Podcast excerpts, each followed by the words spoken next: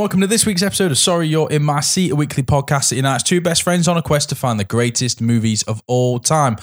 My name's Aaron, and each week I have the pleasure of talking movies and films with my best buddy James. Hello there. And this week's no exception as we go into episode 196, a bit of a smorgasbord this week as we look at Keanu Reeves as our main topic. We've gone to the cinema to see some big releases. Huge, the next installment of the MCU. That's, of course, Doctor Strange and the Multiverse of Madness. James, you've seen a couple of uh, films as well around Uh, that. I have. I've also had to go to cinema to see the next stage of the evolution of Nicolas Cage, mate. And I've also been haunting these films I've seen on Netflix for a while that we said that we talk about next uh, last week. There you go. So we've got some movies to talk about as well. I've also been cracking on with Ozark. Oh, mate, you and that Ozark. It's. uh Please tell me it's better than Handmaid's Tale. There's, I- there's more of a. It's the same, yeah. It's the same quality of writing and acting. Yep. and uh, an engagement. Uh, it's it's as bleak as Handmaid's Oh, Tale. I mean, don't get me wrong. It's not as bleak. yeah, I mean, well, for different reasons. But Ozark, I mean, I thought I'd, I thought I finished. it. I thought I completed it last night because Oh. each season has ten episodes. But season four, crafty, couple of extra on the end there. Ooh. I was halfway through the tenth episode of season four, thinking this doesn't feel like it's wrapping up the big TV show that everyone's on about, you know. And then uh, it ended. I was like, that hasn't ended anything. And then realized, yeah, this is Next episode. So uh, I'll do it tonight, tonight after this podcast. Uh, yeah, we'll talk about movies, we'll talk about films, we'll talk about big releases, and we're going to talk about Keanu Reeves, one of our favorite actors, someone that cannot believe it's taken 196 episodes to get to. And I must admit, James, when we said, should we do this? I thought, haven't we done it? Yeah, but I think we've done a lot of his films. We've done the big ones. We've done the Matrix. We we, we talk about John Wick all the time, and um, speed often comes up because our love of Sandra Bullock, Keanu Reeves, and uh, the ability to drive a bus. Yeah. we always talk about that, mate. Oh, yeah, every week. Every So week. we're you know in true true style, we'll do our top. I suppose our top three favorite Keanu Reeves movies. We'll give a bit of a bio, and we will go through filmography from his uh, humble beginnings right the way through to um, what was it, Matrix that came out last year, and all the John Wick sequels that are in pre-production at the moment. So we'll go through filmography, pull, pulling out some highlights, and uh, yeah, taking stock of our favorites. Let's start with some movies at the cinema though, and some Netflix movies because we don't want to. You know, if someone's downloaded this episode for the first time, thank you. Don't forget to rate, download, subscribe. You get a new episode each and every week. Um, someone's going, oh yeah, I'll, a bit of Keanu Reeves. Let's make you wait. Yeah, that's what we do. Yeah, as is our way. But can we just say you were talking about Ozark? Can I just say that on Amazon, I kept it. I made it wait. I made them build up because I wasn't in the mood to wait a week on week on week. So I'm a big Star Trek fan. Mm. Picard season two's out. It's finished. It's done. What next in in Jean-Luc Picard and his billies and his adventures after the USS Enterprise? Tell you what, mate. I've got a big problem with fan service sometimes. You know, when it, when something comes out, it's just for the fans. There's no um, substance, no reality, no reason for it. Well, two of the biggest villains, or two of the favorite antagonists, you should say, from Star Trek Next Generation are the Borg and Q. And they're both in season two of Picard, and you know what, mate? Fucking loved it. I thought it was absolutely brilliant. There's a couple of seasons, it's time travel, everything that I loved about Star Trek was in here. Mm. And I had this really worry, worrying thing: is Patrick Stewart getting too old? But you know what? He's pushing. He is pushed. He, he must be very old. He's lost that that step. It's not as quick, but do you know what he hasn't lost? He hasn't lost his ability to grab an audience and keep you involved. Picard Series 2 was brilliant. I loved it. It was everything I wanted. It's fan service. It's phenomenal. There's, characters go through arcs that mean something. It brought back some scary villains. Made Q. Q was in like the first episode of Star Trek Deep Space Nine. He's basically a god who fucks about humanity because why not? And his story arc through 10 episodes was genuinely quite moving by the last episode. Yeah. I, I actually cared about like the main villain. Picard, series two. Uh, if you're a Star Trek fan, you've probably seen it. Series one, it, it opens the same age as Vineyard. And I know that's where he belongs, in a vineyard. So they're because they're the three things to a good season, aren't they? Particularly one that's had time between a previous season or is maybe a reboot or a re kind of look at a franchise. You want, you know, uh, you want a bit of fan service, but Yeah. you want it to add something new to the story, and you want characters that make sense on their journey Yes. throughout that story. And it was really good. And they're building up for Picard series three, which apparently will be the end of it, which is good. I like they've already filmed it, I think. Yeah, I've heard that with the original cast of Star Trek, uh, The Next Generation being in it, which is kind of open. I'm not no spoilers. Something happens to certain characters, which will explain why they go on their own journeys. Loved it. Brilliant. If you're a fan, watch it. And then I was in a good mood. You know, uh, I went to Netflix. There's a new program. It's comedy. It's called The Pentaverate with Mike Myers and Michael. Uh, uh, sorry, Keegan Michael Key. I, I want to I want to know if this is good because I hovered on it. I I never really know if I'm a Mike Myers fan. I mean, Austin Powers I'm not going back to. Enjoyed it when it came out. I think if I revisited it now, I probably wouldn't enjoy it. We talked about this Mm-hmm. recently. Shrek, obviously, but I- you know he's obviously huge in things like the SNL crowd and Yeah. stuff. Wayne's World, I really like. Yeah. um, Um, I was about 25 and I had some really bad health concerns, problems, and um, I found a lump on my testicle. I was genuinely really worried. I basically, I took like a month out and I was really, really depressed. You know, I started questioning myself what it means to be a man, what it means to exist in a world where you lose something, a part of your identity that you never really thought about, asking these really deep questions. That week was more fun than a single minute of the Shed. It was one of the worst things I've ever seen. I was going to say Mark Myers gave you the lump on your testicle. But maybe it is so bad. It's him doing caricatures. Basically, the SL the SLM uh, checks have dried up. He's just gone back to over the top Russian actors.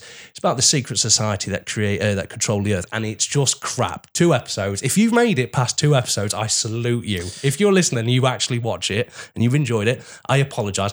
One of the worst things since the creation of a virus. it was one of the worst things I've ever seen. It's uh, it's weird, isn't it? In a time when Netflix is losing subscribers, um, in a time when they were looking at introducing adverts as well. I know. Um, We you were, we were talking about the downfall of Netflix, and like two days later, they said that. What was it? It was they're talking about cracking down on multiple addresses with the same account. If that happens, mate, I'll just cancel Netflix. You've not really got, and I'll just get it for the month that you've got Witcher season three. yeah, yeah, and that's the thing. They've still got those big releases, like the Stranger Things, they'll, that will always keep a crowd in, and they do champion indie filmmakers and documentaries, and Mm-hmm. you know, and, and obviously, uh, you know, loads of um, serial killer, true crime documentaries that Yeah. people love.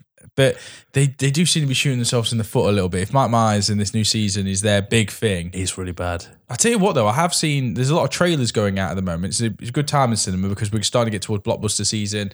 Um, you know, in some of the big releases, you know, now the Oscars have died down. You know, no one slapped each other for a while. It's time to make some money. yeah, it's uh, out of all the trailers, and bear in mind, I saw the Avatar trailer this week, and and all right, it's fine. But the one that actually blew me away, maybe or it has me most interested, is Adam Sandler's new movie. Oh, luckily I've avoided that. It, d- but do you know what? It, I, I mean, I could be wrong. I could be wrong. Been burnt before. Sandler, we've talked about, you know, um, what was it that uh, Diamond movie that he did?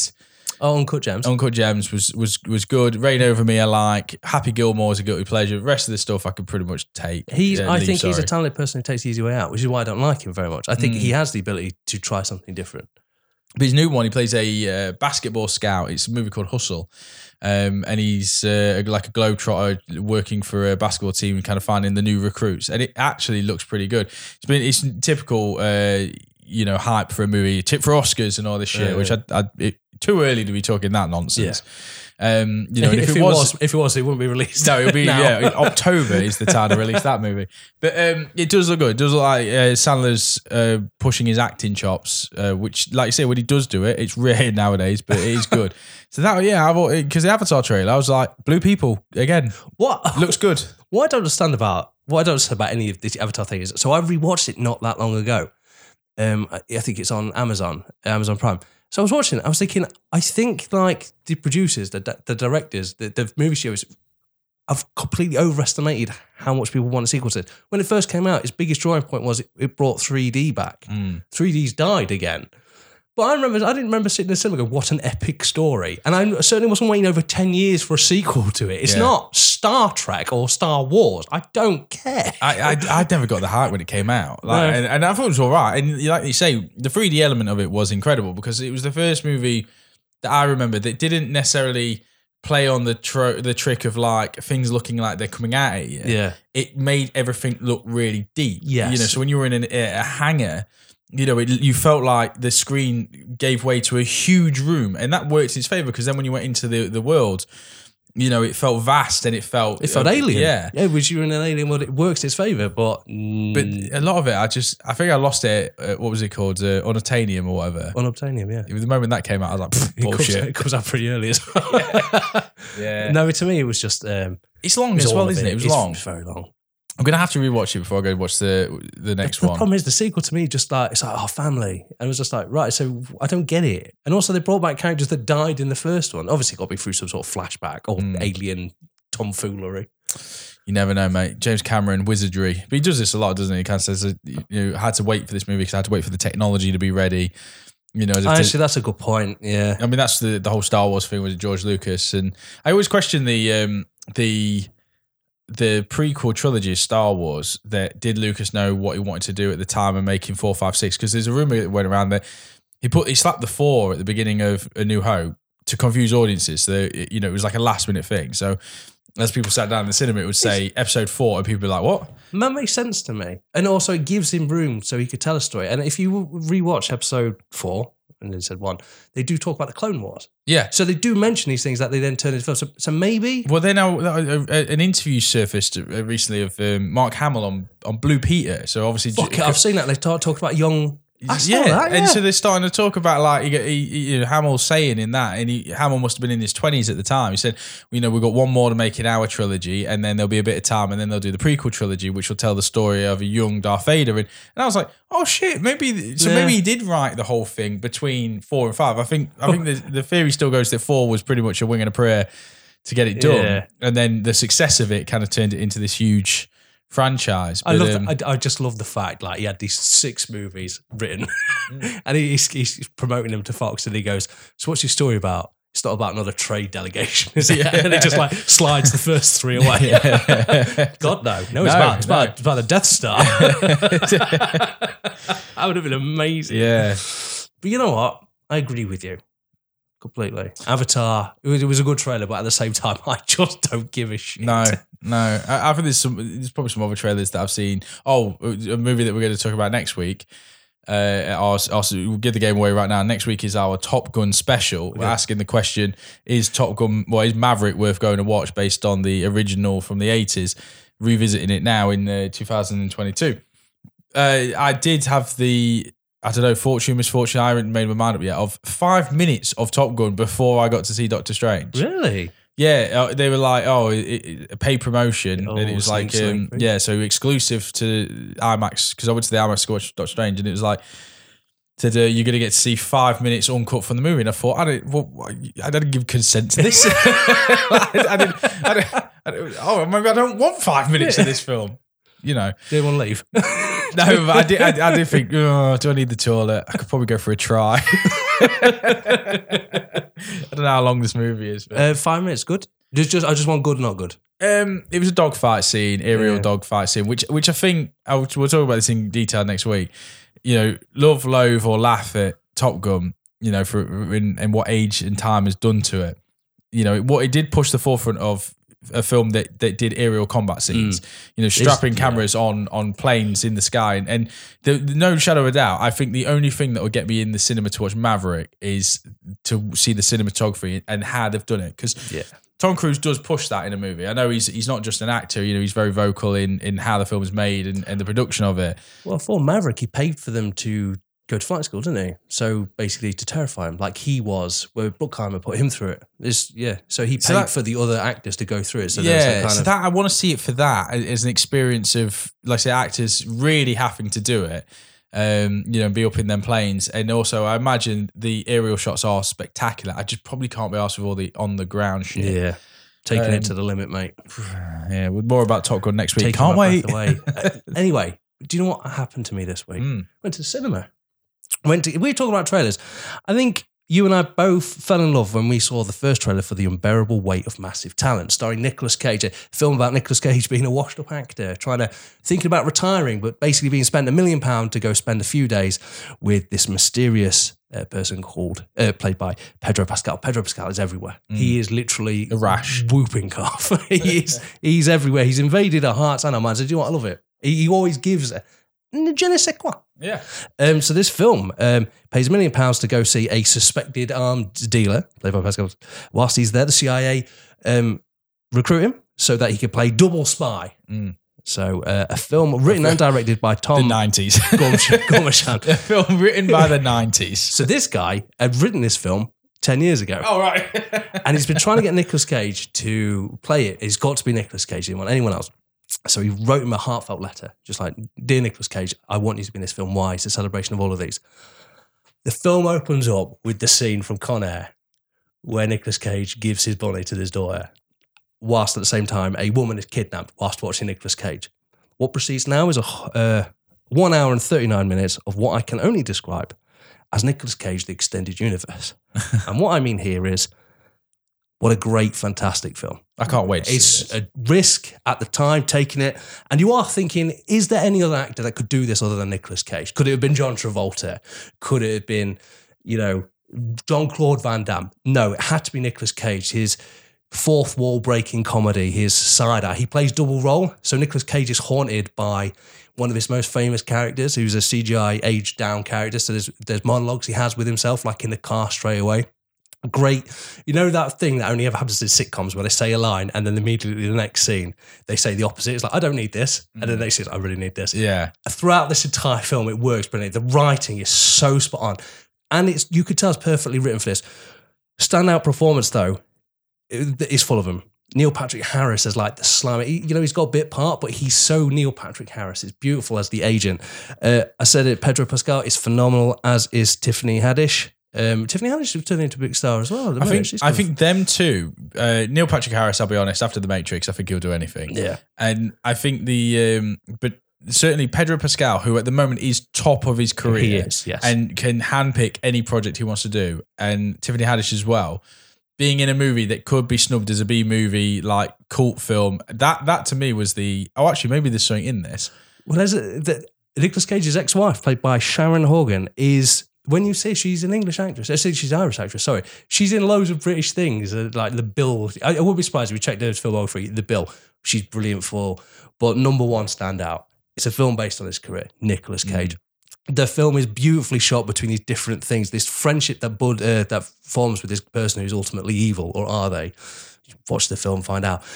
Builds up, and I can only describe one of the scenes. I'm going to say the standout scene. If we're talking about standout moments, is a scene where Nicolas Cage and Pascal on acid, and is one of the funniest. So sold, James. You sold what- this movie to me. Is one of the best 15 minutes in cinema I've seen for a very long time. It's Hilariously funny, where they become they're writing their own script for a film, and they, they say, "Should we be paranoid?" Become paranoid themselves, and what follows is 15 minutes of hilarity. Oh man, It was such a brilliant film to watch. I'm so glad I saw it. So intimate screening. There was only like three or four people in there. Laughed my ass off. It was brilliant. I know someone who went to Lincoln screening to see it here in our hometown and uh, said it was packed. Yeah, it, packed. It's one of these films. It's like I don't know if I mentioned it when I was talking about the Sandra Bullock one. Mm. That was packed and it'd been out for nearly two weeks. It's like these sort of films are actually getting like a massive audience in a minute. People don't want to see. They just don't get me wrong. They do want to see Mm. CGI screen fest, but they also kind of want this intimate kind of story. And Yeah. I've got to admit, the unbearable talent was fucking brilliant. Because if it wasn't, if it wasn't, if it wasn't a good movie, like the con- contextually, it went somewhere and it offered something to the the main person who plays the role, you know, as the, as the Yeah. actor. You know, you could have done that movie with someone like, um, what's his name, uh, the wrestler Mickey Rourke. Mickey Rourke, yes. You could have done a Mickey Rourke kind of character, uh, you know, where he does it, but. You know, but the fact that it's Nicolas Cage, who you could argue is washed up, but actually has turned out, you know, Mandy in the last few years has been phenomenal. So that's even referenced in there. Mm. So they, so Pascal's got all his things, and you see his like his career of great things. The the chainsaw from Mandy's there. Oh, I just marked out when I saw that. Um, it's a really good film. It's really well told. The acting is is very good. Is it going to win an Oscar? No, but when you're talking about films of the year, there are very few films that made me feel as happy. And that's it, James. And that's Who wants to win an Oscar when you can win someone's heart? yeah, exactly. Oh, oh, mate, poetic. That's it. Uh, but seriously, if if it's still out in the cinema by the time you hear this, maybe one screening on a Tuesday, ch- check it out because you'll be doing yourself a favor. Tell you what, I'll do you a deal right now. If Hmm. it's if it's if it's in the cinema this week, no matter what day, what time, I'll go. Good man. And if anyone I work with is listening to this podcast, You didn't get Brazil. you're right. Don't check. Don't check the cinema times. um, but yeah, if it's in, even if it's in one night this week is like the last showing, I will I will get it in. I'll make sure I move things around for it. You should. Um, brilliant. Now we're going to save Doctor Strange and the Multiverse of Madness to the end of the episode because um, what we'll do is we'll do our usual because it's a big release. It's MCU. We'll do our uh, our PG version of the review and talk about it, and then we'll stop. People can leave if they haven't seen it, and then we'll do a few spoiler things, but we won't spoil it for spoiler's sake. We're just the big things. But it just makes some interesting conversation about what does it mean, where's it going to go next, you know, and, and just uh, some you know conspiracy theories about what might happen. So we'll save Doctor Strange to the end. We'll do Keanu Reeves now if that's all right. yeah, let's go. Any other it. films before I round Um, off there? I have got some more of these these Netflix ones just because I haven't deleted it, and I'm worried that the joke will get stale Mm. because um, we did we did an episode, and I took a moment and I moaned about Esther eating my chocolate eggs. Very Yes, yeah. Well, she actually bought me some new ones. New to, re- to replace them. This is how long it goes. It goes, and my notes are titled "Esther made up to me." so that's that's how long they've been here. Mentioned it last week. How it ends, directed by David M. Rosenthal, starring Theo James, Forrest Whitaker, and Grace Dove. So this is on Netflix, based on a book. Mm. Think of it in the same veins as The Road. And you know the, the Viggo Mortensen film, which is brilliant. I really like The Road. Will travels from Seattle to Chicago to ask for his girlfriend's parents' permission to marry. It doesn't go well as Samantha's father Tom doesn't believe he's good enough for his daughter. You know that type of so Forrest Whitaker, the imposing father figure, not having any of this. They argue, and Will tries to travel back to Sam. While on the phone, he is cut off as half the country experiences a power cut.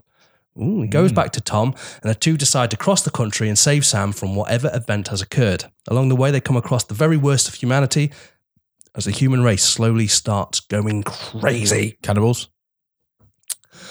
just before cannibals. Oh. It's that stage where everyone's just turning on each other. Do You know what the biggest problem with this? Quite bland. Very bland. Boring. I love my Forrest Whitaker, and I love my Forrest Whitaker down up to 11. The final series, the final two series of The Shield is when he's perfectly like unhinged, brilliant Forrest Whitaker. Forrest Whitaker's in the Shield. Yeah, he plays an internal affairs officer that starts uh, investigating Mackey. Oh, Oh, did, oh, did you, mate? Before that, Glenn Close is in it. She's fucking brilliant as well. The Shield, mate. His guest stars are brilliant. I watched season one. I loved it. I just haven't got around to season two because of things say, like it's- Ozark it's- and stuff. Yeah, fair enough. Um, the ending is piss poor. A genuinely piss poor. It's like an ending that that. It, so you know when you're in a traffic jam and you're sat there and nothing's happening, you're thinking, "What a waste of time this is." And then traffic moves, and then all of a sudden you're no longer in a traffic jam, and, and you forget that you're in a traffic jam Yeah. because it's that. It's just it's like I was sat there going, "Oh, oh, it's over. I'm leaving this in cinema." um, it's terrible. Um, along the way, they pick up What's the movie called? uh, how it ends. That's ironic. Damn, I feel like I could have written that in there somewhere. Um, um, basically, along the way, they pick up Ricky, a young woman with a sharp tongue. She's a highlight, not in it for long. So it, it misses its favourite parts. It was disappointing. Yeah, I, I, I skipped it. Forrest Whitaker nearly brought me into it. Yeah. One of my favourite things ever on Twitter is Forrest Whitaker when he visited Wales. Yeah. and he's just putting pictures up of castles and him in front of it like an absolute tourist, just like just like thumbs up. He's like beautiful castle. It just look just like like he was having the best time. Oh, that's really nice. I like Frost Yeah. And then the last one I want to talk about is again from Netflix. It won't go on it too long. It's called The Bubble. And the reason what intro- what really got me in this is the cast list and the director. So the director is Judd Apatow. Yeah, 40 year and I'm about to take back everything I said about Pedro Pascal being able to pick and choose any movie because I saw half of this and turned it off. starring Karen Gillan, Leslie Mann, Pedro Pascal, David Duchovny, Kate McKinnon, Peter Serafinowicz, which I'm proud of for saying that, and a double dose of your shit, uh, Keegan Michael Key, which is, you know, he's a very talented man. The best joke in a Pentaverate is when they offer him some orange peel and a key, and he goes, peel key, and then turns to the camera and winks, reminding you of a much better show. yeah, because that show is so good. Um, following a disastrous movie that nearly destroyed her career, Carol Cobb has to go back to the franchise that helped launch her career, the popular Cliff Beasts movies. Shooting against the backdrop of COVID, Carol is forced to star alongside former friends that she ignored when she passed on Cliff Beasts 5. The co stars all despise each other, everyone hates the director, and the studio head will stop at nothing to get the film made. Oh, that's the most interesting thing about the film. It's really bad. And it was filmed during COVID, apparently. So there's lots of COVID breaks. You don't have it. The the, the highlight's probably David Duchovny playing Yeah. playing an exaggerated version of Fox Mulder. But other than that, you've got nothing here. It's Judd Ap- Apatow though, which you think would be good and Yeah, you would have thought this was his element, especially with a cast like this. Mm. I'm not saying that the the cast he's worked with before are poor, but this is like a different level, like different kind of. too many cooks. Yeah, probably it was a shit. film. I do think actually Kate McKinnon was actually the highlight. As the per- every time they ring her, she's doing something. She's talking about how they need to make the money. And I was watching this, I was like, haven't we seen? Isn't this the same as when she was in that? um When she was in that? uh What was it? The one about the Beatles. Oh, Um oh no, no, no. Sorry. because she was the agent in that, wasn't she? She was the Hollywood agent that signs him yesterday. That movie, I haven't seen yesterday. I've seen the the one where there's a power outage and no one can remember the Beatles but him. So he Yes, writes all their yes, rewrites all their yes. songs and takes credit for it, and he I becomes like a. And then there's those people. I like the ending where there's people who have heard the Beatles. Yeah, Yeah. and they go, "I'm glad the Yeah. Beatles lived on." yeah, If that had happened to me, mate, would have even noticed that the Beatles existed. Um, yeah, yeah. But she, I thought she played the same role in that, like the Hollywood agent, the LA kind of person on the other end of the phone. yeah, it was. It, you know what? It, so two bad things. And then at the time, I had the Guardians of Justice, which is the DC is a TV series with Diamond Dallas Page on Netflix playing a version of Batman. It is. It is the DC universe on meth, Ritalin. It's amazingly over top. It's brilliant, fantastic. Watch it. It- Episodes are 20 minutes long. Watch two. If you like it, you're in for a treat. Did you hear that um, Batman's taken Joe Rogan off the top spot of podcasts? No, Yes, Joe Rogan's no longer the most downloaded. There's a I think I saw a meme about him not being the number one anymore. yeah, it's a there's a Batman podcast that's come out, a, a serial. So actually, you know, acting and you know each week you get the next part. Jason Isaacs plays um, Alfred. Apparently, the best Alfred. Oh, mate, I'm gonna watch that. I that. think it's is it Christian Jensen who does Batman in it. I think I may be completely wrong with that, but That's the bloke. I've always wanted to try and get into Supernatural. yeah, always wanted to do it because it has always reminded me of like a bit. I'm a Buffy fan. It's kind of that humor. It's kind of like Buffy. Mm. I, I meets might be Smallville. putting two and two together. I know he was voicing Batman, and then this has come out. So, but it could be that he's voicing in an animated show. Yeah, rather. enough. But either way, that yeah, apparently Batman is top of the podcast. Mate, I'll give it a go. Yeah, I, I, I wouldn't mind. I just haven't had the journey yet to listen and sink my teeth into it. Yeah. I need to be out walking or something. The problem to, is, if it's going to be fictional, you, you don't want to leave it. You don't want to leave it on a cliffhanger. You just you go round and round about twice. Like, Mm. that's what. I mean. Well, I, I also don't want to be driving, so it might not be safe, James. Oh, that's true. Uh, should we do Keanu Reeves? We should. I've spoken a lot. I'm sorry No, about no, that. no, But, it's but good, I it's can good. finally delete that email that I sent myself. But it, but we, you know, we're 25 minutes in, so it now seems a good time. And, and also, if this bit's quick, then we, you know, I don't know. You never know how this is going to go. Some, you know, some of these episodes, I think, fucking hell, we could be done in half an hour. Not done that once. Yeah, well, Sandra Bullock went on for too long. I remember us like like giving each other the eyes, like shut up talking about how great she is. Yeah, yeah. Got a funny feeling when I have that problem with his filmography. It's odd, isn't it? It's odd because I wrote this blurb that I'm about to say now. And then actually, I'm starting to challenge myself when I looked at the filmography. So let's see how this goes. So, uh, Chuck Spadina, aka Keanu Reeves. Yes, in his earliest career, he, uh, he thought Keanu Reeves might be a bit too exotic. So we did go through a few aliases. But Keanu Charles Reeves was born on September 2nd, 1964. He's a Canadian actor, born in Beirut, raised in Toronto. He's also raised in Australia and a few other places. And his parents come from mixed heritage. His main his his name, sorry, means cool breeze over the mountains in Hawaiian. That's a, that's such a Keanu That's such a name. Keanu ring such a. Keanu name. Uh, his filmography includes over 109 acting credits from his start in Youngblood, or I should say, actually, Coca Cola adverts and Kellogg adverts and whatever, up until The Matrix Resurrections last year. Uh, he's known for movies such as Point Break, The Matrix, John Wick, Constantine, Constantine, Chain Reaction, Speed, Bram Stoker's Dracula, and of course, Bill and Ted. Fun fact: he's the most demanded uh, actor from fans to appear in the MCU Why? in fantasy casting world where fans are asked who would you want to see as the next big bad or the next big hero? Keanu reeves is the most nominated. He almost was in the eternals.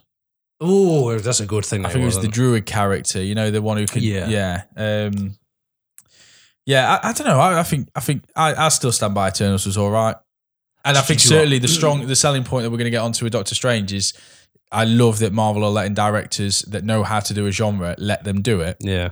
you know, and um, yeah, I, I, oh, anyway, we'll get on to that.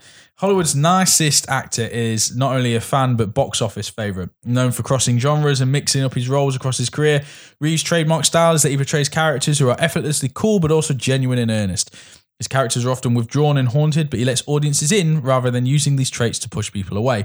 Quoted by many film critics and journalists as an actor who's gotten better with age and experience and is still on the up and up.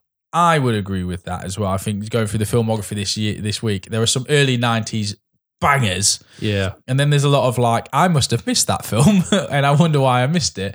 And then you can't deny now with things like coming back with The Matrix, coming back with Bill and Ted, John Wick, which is you know just an incredible franchise to be a part of when you're in your 50s as well, because that must be a real physical feat to film those That's films. such a good point. Yeah. Um, I yeah, I don't think he shows any uh, signs of slowing down. Interesting quote pulled here from Keanu Reeves. Reeves has gone on to say that his acting is clean and direct rather than flamboyant, noting that his choice of action is intentional and economic, with strong feelings but minimal ways to express them.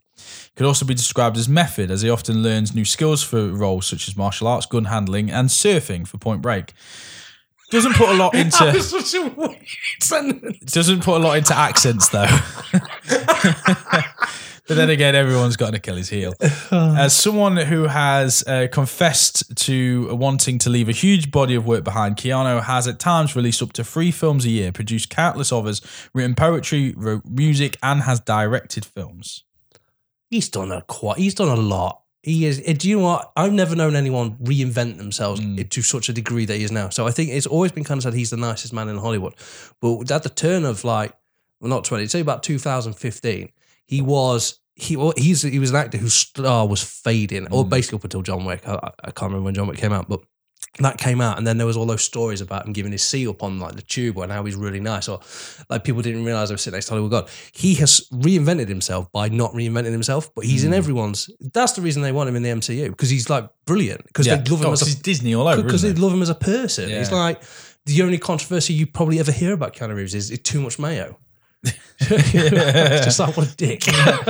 Uh, well, on that, yeah, the stories of Keanu Reeves being an all-round awesome human uh, being are endless. From buying all the stuntmen in the in the Matrix, Harley Davidson's he to fucking should have done. yeah, to uh, his donations to children's charities. In fact, his startup uh, children charities and his contributions to cancer research.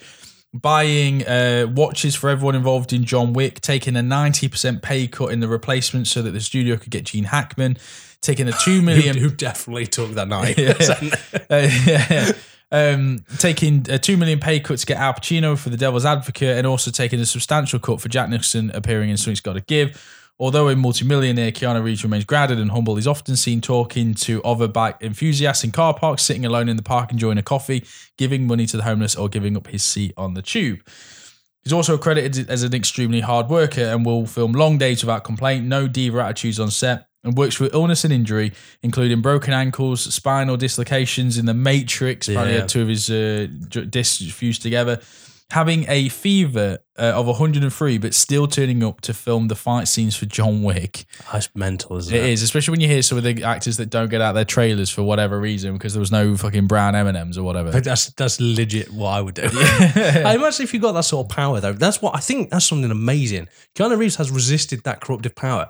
Think what it must be. You grow up, everything you want, you get. So you're a movie star. The minute you don't get something that you that you demand, you'd go fucking a. He's Yeah. like, you. How dare you ruin my life? I demand these brown M and M's. Whereas this man has literally like immune to it. I think I, I haven't wrote it down on here, but I think it's well known as well that he has had tragedy in his life. That I suppose Yeah. has added to his his humbleness. You know, he's um didn't really go into too much detail, but obviously he's, he um, he lost a child. He lost his uh, fiance at the time. I think his sister had leukemia. Obviously, his best friend growing up was River Phoenix. Yeah. Um, so he is someone that I think has had loss, and maybe that has helped shape his uh, attitude on life. I think he's a very interesting bloke to listen to in interviews. He often talks about believing in spiritual worlds and how they cross, and and you know, and, and believing there is an afterlife, but he doesn't think that it's you know. Uh, pitchforks and horns and long grey beards. It's that, but there is something. You know, it's part of a bigger universe, an entity, and you know, and he's he's used poetry as a way to express a lot of his feelings. He's he he just seemed like a really interesting Hmm. bloke, and I do love a lot of them videos of um, you know, people just walking down the street and he's just sat just eating a bagel, and they're like, "You're right," and he's like, "Yeah." You, he'll do a selfie. He'll ask how their day is. You know, um, just seems like a really grounded, uh, really really nice bloke. The six foot one, soft eyed, patchy beard hunk of man is a motorbike enthusiast, a horse rider, a ball da- ballroom dancer, surfer, and bass player. Previously in the mo- in the band Dogstar, um, he dropped out of school to become an actor and was MVP of his uh, hockey team, playing as a goalie. And uh, some of the scouts went on to say that if he wasn't an actor, very likely would have been picked up for a career in hockey. His nickname in school was the Wall. That's awesome. Was it because like dogs? Such a Keanu Reeves. Because dogs pissed on him. um, so we're not going to go into uh, any more than that. That's kind of gives up. I mean, if you download an episode with Keanu Reeves in the title, I suppose you kind of know Keanu Reeves and Yeah. teach you to suck eggs. So let's go through some of his uh, films, starting as we always do at the at the, at the beginning. Um, now, obviously, there's a run of TV appearances and adverts. Youngblood was his first movie that he was credited for in 1986. I haven't seen that movie. I haven't seen it either. I believe I've heard about it though. That's it. I So- don't remember what I've heard about. yeah, I think he would have been about 17 at the time. Looking also on IMDb trivia, uh, it paid $3,000 for his uh, role in this movie. I think going through his filmography, there are films I'm familiar with, certainly River's Edge, um, Under the Influence, but it's probably right the way up until Bill and Ted's Excellent Adventure in 89 that Yeah. I, I certainly But that's that's the majority. You're not going to hit the. Very rarely do people come out straight away with the biggest hits today. You've got No. to build onto it, especially. And if you've got a career this long, you've got to start somewhere. So uh, I'm with you. It's like the mid '90s or the- early '90s. That's where I start to become familiar with it, with this weird, gangly, long person.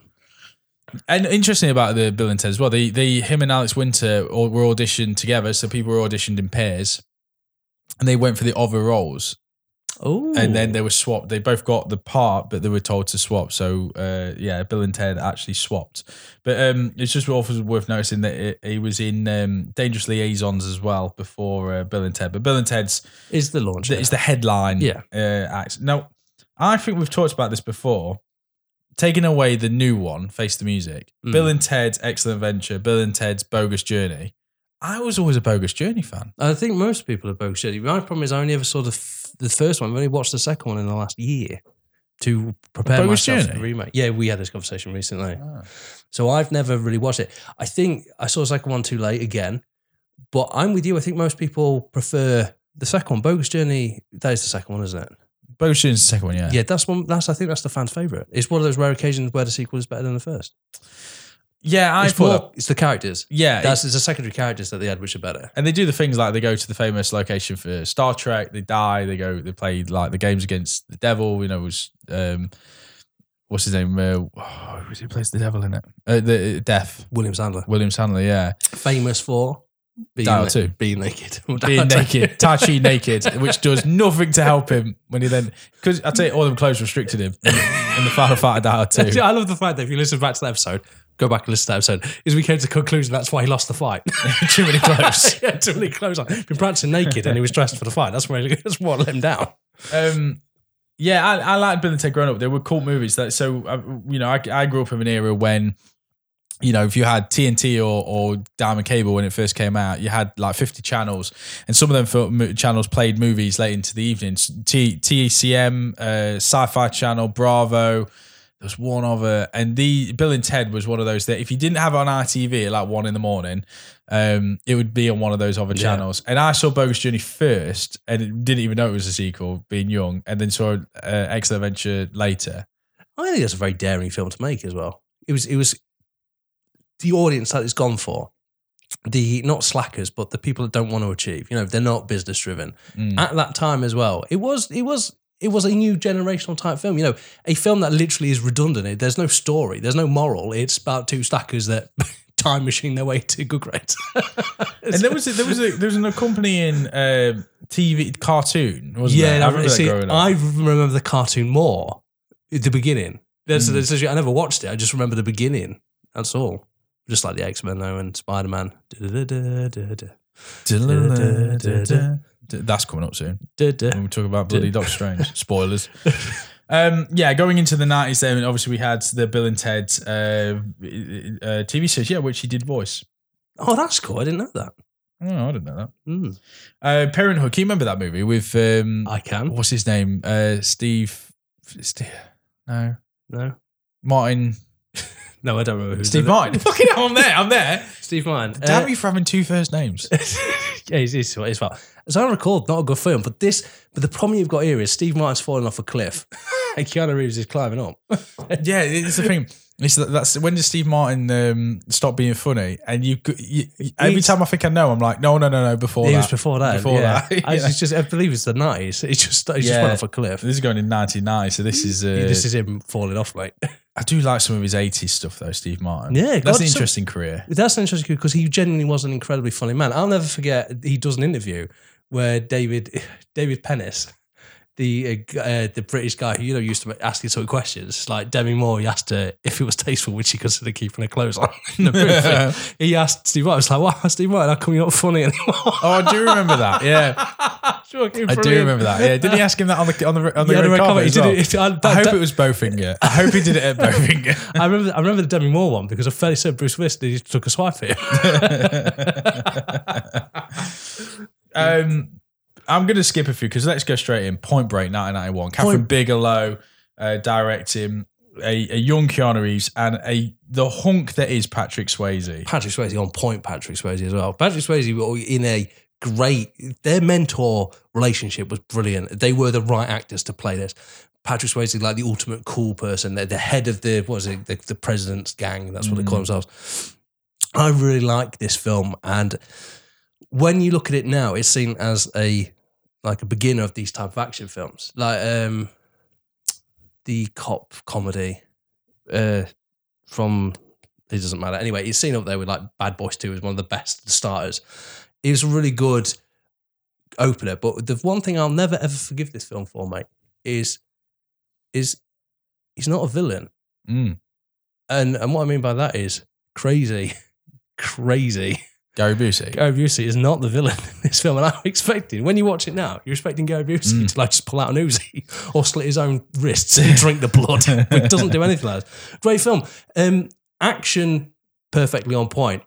But I think lessons were learned here to turn Keanu Reeves into an amazing action hero later on down the road, and by later on down the road, not that long. Mm. And, And that re- road, there's a bus on it going a bus 50 on the miles an hour. mate, Yeah. 50 miles an hour. Um, I just think it was a really good film. That when you talk about action greats, you, you really have to study action greats to realize what it did. Mm. Um, I realized it's completely different as well. Like the, if you think about it as well, extreme sports, Mm. they live on the edge. These these villains, and it takes that someone who's not by the book, this this new upstart FBI agent, to kind of like join. Oh, yeah, it's really good. I think it doesn't get the credit sometimes it deserves as as a good action film. I think going back to Top Gun next week, certainly the talking point is does it age well? Point Blank's one of them where I kind of don't want it to age well because I want it to be a 90 early 90s action movie like, you know, that I, that Hot Fuzz took the piss out of That's or, what I was trying or to think. of Hot- That's what I was trying to think of. yeah, Hot Fuzz, yeah. you know, but the um God, God, Patrick Swayze was good looking, you know, He and was. especially in this, he looked like a wrestler, Yeah. a surfing wrestler.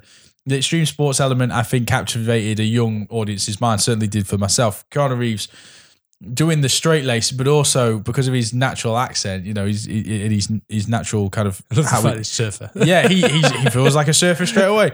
Um, yeah, I like the dynamics for Gary Busey. Obviously, John, uh, John C. McGinley in this movie as well. I'm a big fan of John C. McGinley. Um, I haven't seen it for the longest time, but I do love it. They did remake it. I think the problem is when they What remade was it. I watching that? no, I wasn't chance. watching it. But also, if you think about it, it's kind of been remade with like things like Triple X. Like the extreme sports isn't what the film was about. It was about these young. It's a generational thing again. These generation that's forgotten about. They live for excitement. What's more exciting than you know robbing place and doing surfing and stuff like that? Yeah, I really liked it. Mm. Again, like you though, I, like, I really like it. I haven't seen it in years. It's uh, the, I was just looking at the tagline on the poster. So that poster is like, iconic as well. It- Yeah. he kind of was like looking over his shoulder, and then uh, twenty seven banks in three years. Anything to catch the perfect wave. Oh, oh, man. man. the perfect wave. And it's got an iconic ending. He, he loves the man so much he won't shoot him. Yeah, That's that's iconic. shoots the sky instead. Take that cloud. How great would be shot down the plane? just, just the rear is like an eagle flying past. That bullet's got to land somewhere, doesn't it? Yeah, I never really understood that theory. When we, we, I bring it up in Top Gun as well. Isn't There's when missiles miss and they go straight Yeah. off. Where did they go? Someone's just like, "Fuck, that's my house." Like, is it that movie, The Mexican, with Brad Pitt? Yeah, I love the Mexican. When the guy that he's supposed to be looking after or whatever just gets he just gets killed, doesn't he? Because Yeah. a bullet falls from the sky because they're at a festival where everyone's shooting their guns and one of them bullets just naturally comes down. And I thought, yeah, they do have to land somewhere. do have to don't land, they? yeah. You know. Um Right, Bill and Ted's Bogus Journey, which, like I said, I, I actually quite enjoyed. I thought that was the I think he's the better one. yeah, I just love the whole as they're falling down to hell scene and they're like play 20 questions and he's like, Are you a metal? Yeah. Are you a tank? Yeah. just straight in with it. William Sadler's the devil, I think is is hilarious. I didn't get the ending. I don't get the whole like why they built robots, but I'm not even gonna question it. Don't question it, mate. You don't need to. Yeah. Um, let's keep going. Let's have a look. Bram Stoker's Dracula 1992. Do you what? Do you want to give credit to him? He tried something different. Not an accent, he didn't. He did try that. it just didn't work. And what a cast that is as well. yeah, That's an I mean- amazing cast. You could just think about it. You're young. You've just worked with Patrick Swayze. Patrick Swayze is always, to me, going to be famous for being one of the best action stars who were never really an A-lister. Um, and then you come in here, you've got Gary Oldman doing whatever the hell he's doing. Winona Ryder. He's got. He, he, took a shot. Yeah. And you know, we we will sit here every week, and you and I both agree, hundred percent. Wouldn't you rather see an actor try something different than do the same old shit? And do you know what? He, he tried. Did it work? No, No, he no, definitely did not. But Gary Oldman, Winona Ryder, Anthony Hopkins, Keanu Reeves, Richard E. Grant, Cary Elwes, um, Tom Waits. It's it's a huge cast. Uh, someone, I'm not. I won't. Fuck it. They don't listen to this podcast. But I don't. the, the, the- someone, uh, another podcaster did the Bram Stoker's thing, and I wrote underneath it. I went brilliant. I love anything with Tom Waits in it. And they took the time to write underneath it. I like everything about this film, but Tom Waits. And I thought, how do you sleep at night? you petty fuck. You know I mean? Like, that's the internet, James. Um, Uh, yeah, I, I must admit, I love gothic horror. I love this cast. I love Francis Ford Coppola. I love Gary Oldman. I, I- I- but I just. I just struggle with this film. I struggle with yeah, like Oh no, oh sir. no, oh no, it- I've got to go from England. just The problem is, is that his greatest role to this day is arguably the surfer bro. It's that he judges his accent. He doesn't change anything else. He said, "Hello, bro." yeah. oh, Anthony Hopkins, Van Helsing. it's fucking weird. I, I think I, also I, I don't think it's I don't think Gary Oldman it- it's the I don't think it's the best Dracula, which is the the selling point Yeah. of the movie. Um, I, I just he looks like a been- ball bag. yeah, and it's been parodied to hell, hasn't it? It's like the the, uh, the, the, the this this version is the one that you know I think uh, Yeah. Leslie Nielsen took the piss out of. You know, definitely is. and uh, th- oh, that was going back to the Nick Cage thing as well. There's a, there's a Renfield film coming out, isn't there?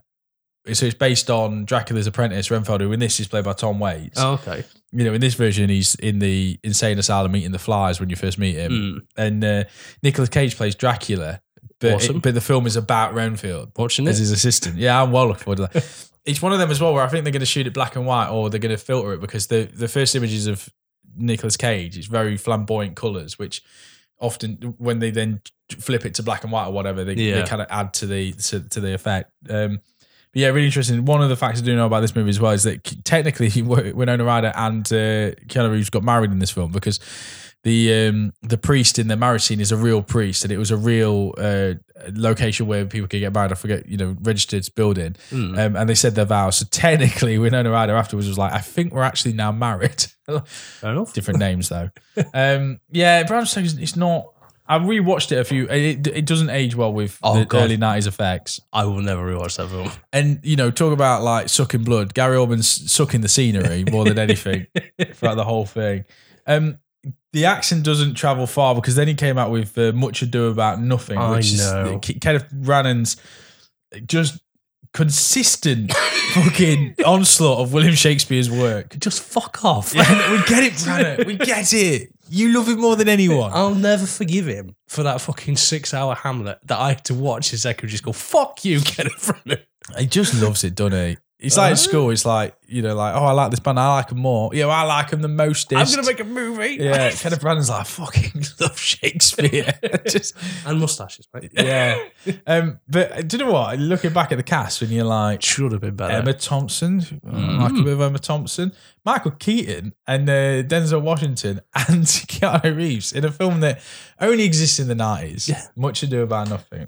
Uh, unfortunately, very forgettable to the point I forgot Denzel Washington was in it. Yeah, Kenneth Branagh, you slut. He just fucking loves it, loves it. Um, yeah. So then we got uh, even cowgirls get the blues, Little Buddha. But come on, Speed, Jack Traven in 1994, a film that we have talked about um, previously on the Sandra Bullock episodes, and I'm going to put it out there now. I think my favorite Keanu Reeves movie. I'm pondering to the point, mate, that I think it might be my favorite action movie. That's See, bold. It is bold, but you know, I love Die Hard. I love Die Hard, but there's something about Speed. So I watched Speed not that long ago with a friend, Josh, and he'd never seen it before. Mm.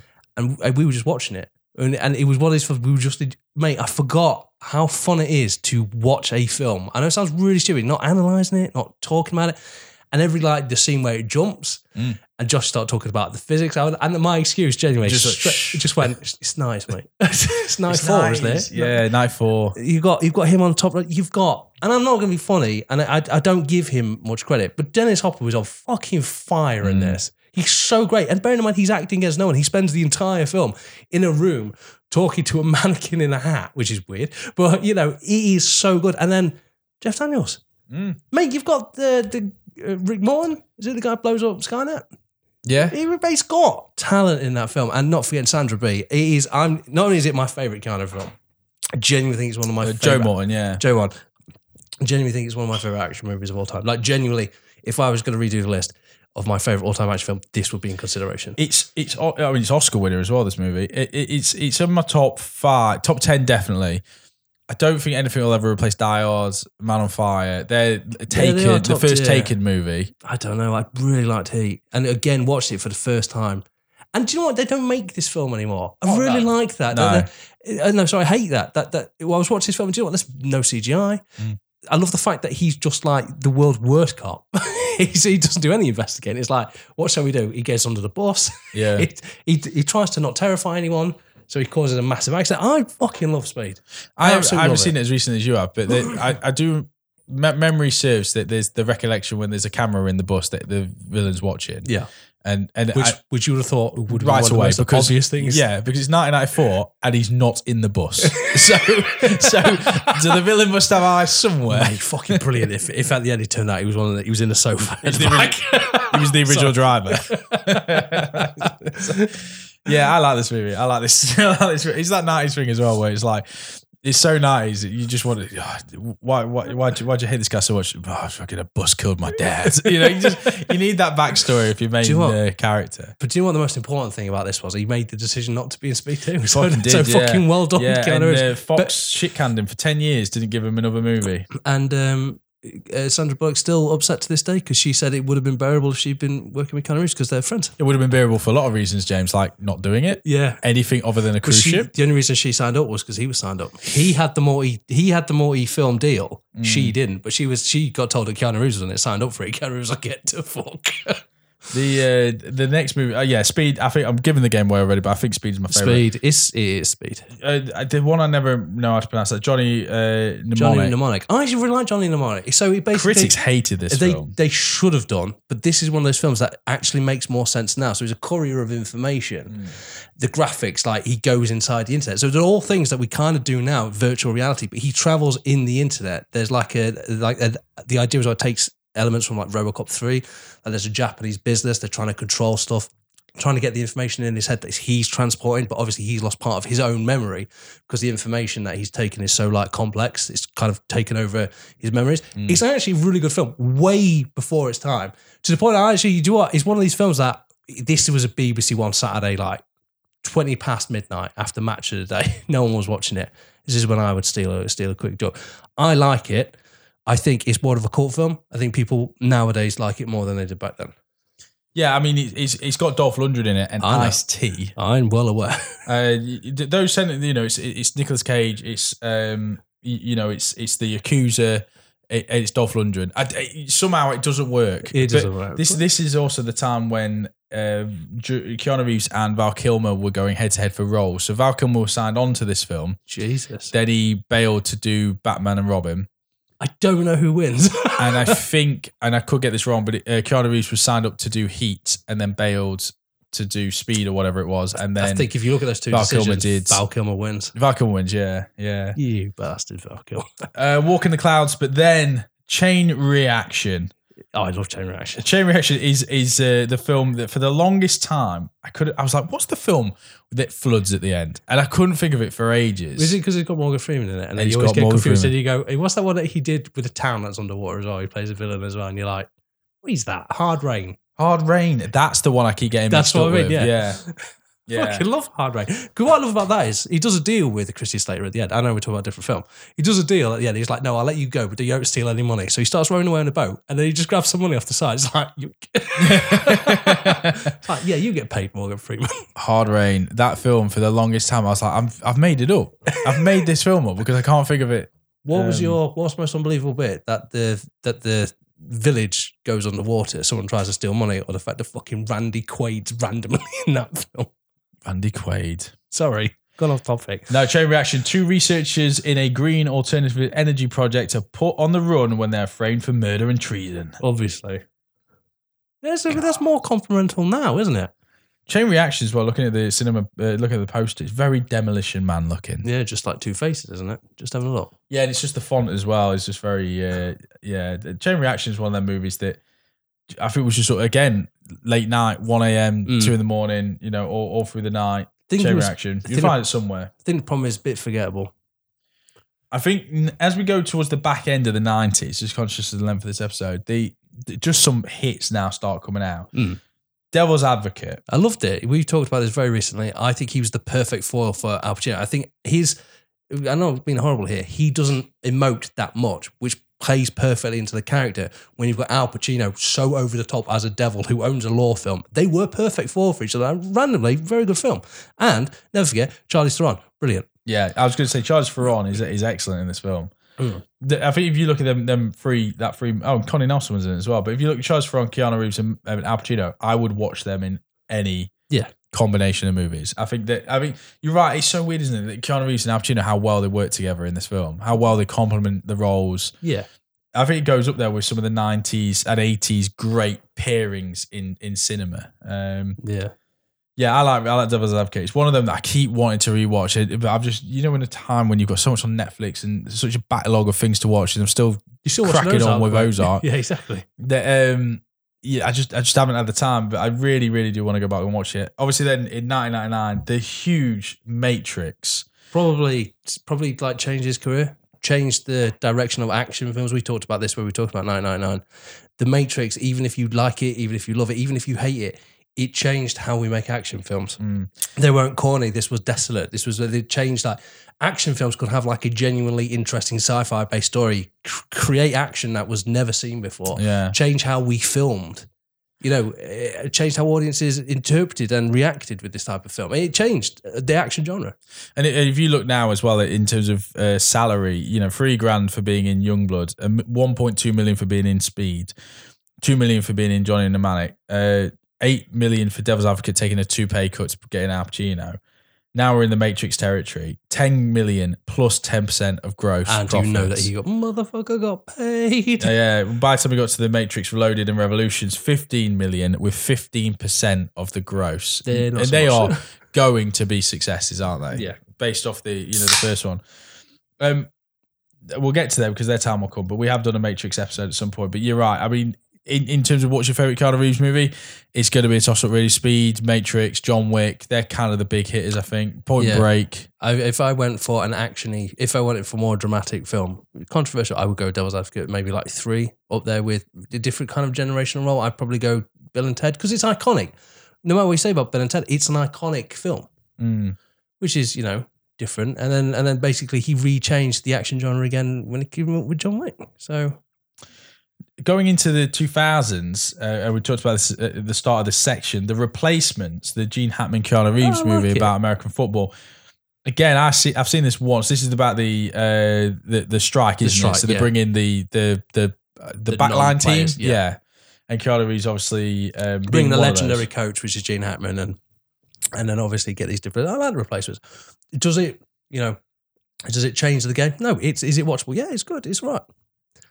It's got. It's oh god, I can't remember now. Sure, sure, it's got Jon Favreau in it as well. It does. It has uh, Orlando Jones in it. Fucking Orlando, an Orlando Jones sighting. An Orlando Jones sign. If you don't know, do your homework because he's in one of the funniest movies of all time, Evolution. Evolution, mate. Uh, it was also in the Time Machine, but we won't talk about that. Um, yeah, Jon Favreau. Yeah, it's uh, I, the, the, oh, it's an American football movie. I mean, they, they- They're a dime a dozen. yeah, It's not a baseball film, which, which is, you know, in one time, baseball films are the best American sports films. They are. In fact, I think they might be the best sports films. And I fucking hate baseball. so Have you seen the movie um, The Watcher in 2000? I believe I have seen James Spader and Keanu Reeves this time donning the uh, the villainous role. Uh, Ernie Hudson's in it as well, and Marisa Tomei. I have seen it. Can't remember that much about it. Yeah, so um, th- so this is the movie that there's Keanu Reeves says in interviews he didn't sign up for. Someone from the studio signed, Signed his, his name, name, yes. and then he didn't want the lawsuit of trying to get out of it. So then Because he's already, he's already screwed with Fox for jumping out of that. Yeah. So, But but I mean, still, like you know, fucking hell, that's a big thing to go go with, isn't it? It's like, oh, I'll do it anyway. yeah. Um, so yeah, Different though, different role for him. Yeah, J- J- and again, James Spader can't can't. I love James. Spader. I love James Spader's yeah. voice. I think if you're creating the perfect actor, James Boy's, James James Spader's voice must be in contention with Jon Hamm's chin. Sorry, just fancy mutilating a lot of people in my head now. Denzel Washington's eyes. Uh, the Gift. Oh, I've not seen it. Sorry. Yeah, I, I I looked at this one on IMDb and I was like, I can't remember. It's a Sam Raimi movie. Um, Oh, that should have been good then. And then obviously we go we go through uh, Hardball, but and then the Animatrix, which I know you've seen, which I haven't. Yeah, I like the Animatrix. And then Parts Ma- of it. Matrix Reloaded, It's a shame. Enter the Matrix video game, It's not very good. and then the Matrix Revolutions. Yeah, you killed it. I Don't- did. Don't worry. In a couple of years, you'll kill it again. I did watch an interview with uh, with Reeves where he he kind of comes out saying, um, They oversaturated their own genre. Yeah, and uh, the interviewer kind of calls him on it and says, "Oh, you know, I, I've never been as let down as the sec- the sequels to the Matrix because the first one was like so cool." And Reeves doesn't shy away from it. He's like, "I hear that, and I hear that from other people as well." And you know, I'm sorry, but and he kind of goes on this uh, talk about being hired to. To, to help the director with their vision and his, Yeah. and he knows his role within that and even if he has a personal kind of preference how he thinks the story should go That's not always paid yeah for. he knows so what his, he knows what his role is and and I thought you know what he could have dodged that question could have Um, rocked it. he could have been like, "It's the greatest film ever." Yeah, and then like, "No, shit." Give it time. Give it time. It's just it's just it hasn't caught on yet. you are coming to one of my under my favorite underrated films, by the way, which is a, a film I think we'll both disagree on. Something's got to give. No, I, I don't know. That's the Jack Nicholson one with yes, uh, it is. Diane alright. Keaton. It's weird that he's in that because he's not. Yeah, Is it is it do- is it though because is it a chance to it's which is work Work with Jack Nicholson Yeah, and and, Diane and, Keaton, and yeah. Diane Keaton.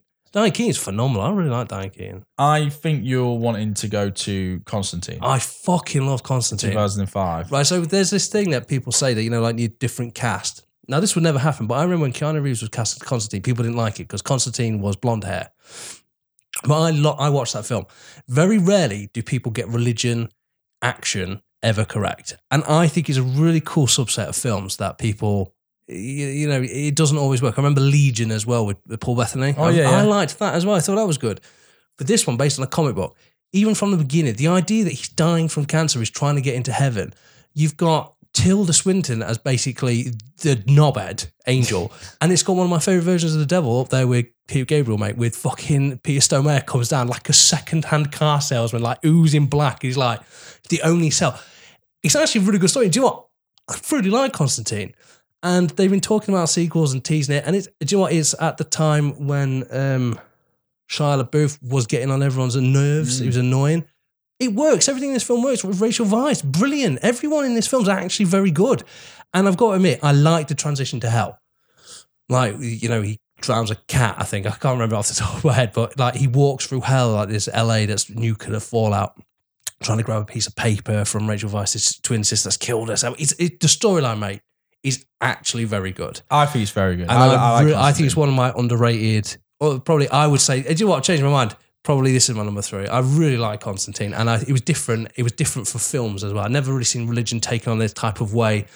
Um, the scene where the guy dies, uh, and there's angels and demons like the devil's on your shoulders. That's- It's actually a really good film. I, I really like it. I think it's underrated. gem. dark. It's very dark. Do you do you think now nowadays, uh, you know, with all the post credit scenes in MCU, you bring in Keanu Reeves as Constantine? Mate, I, why not? It would just yes. destroy the cinema, wouldn't it? Yeah. Just, just, oh, yes.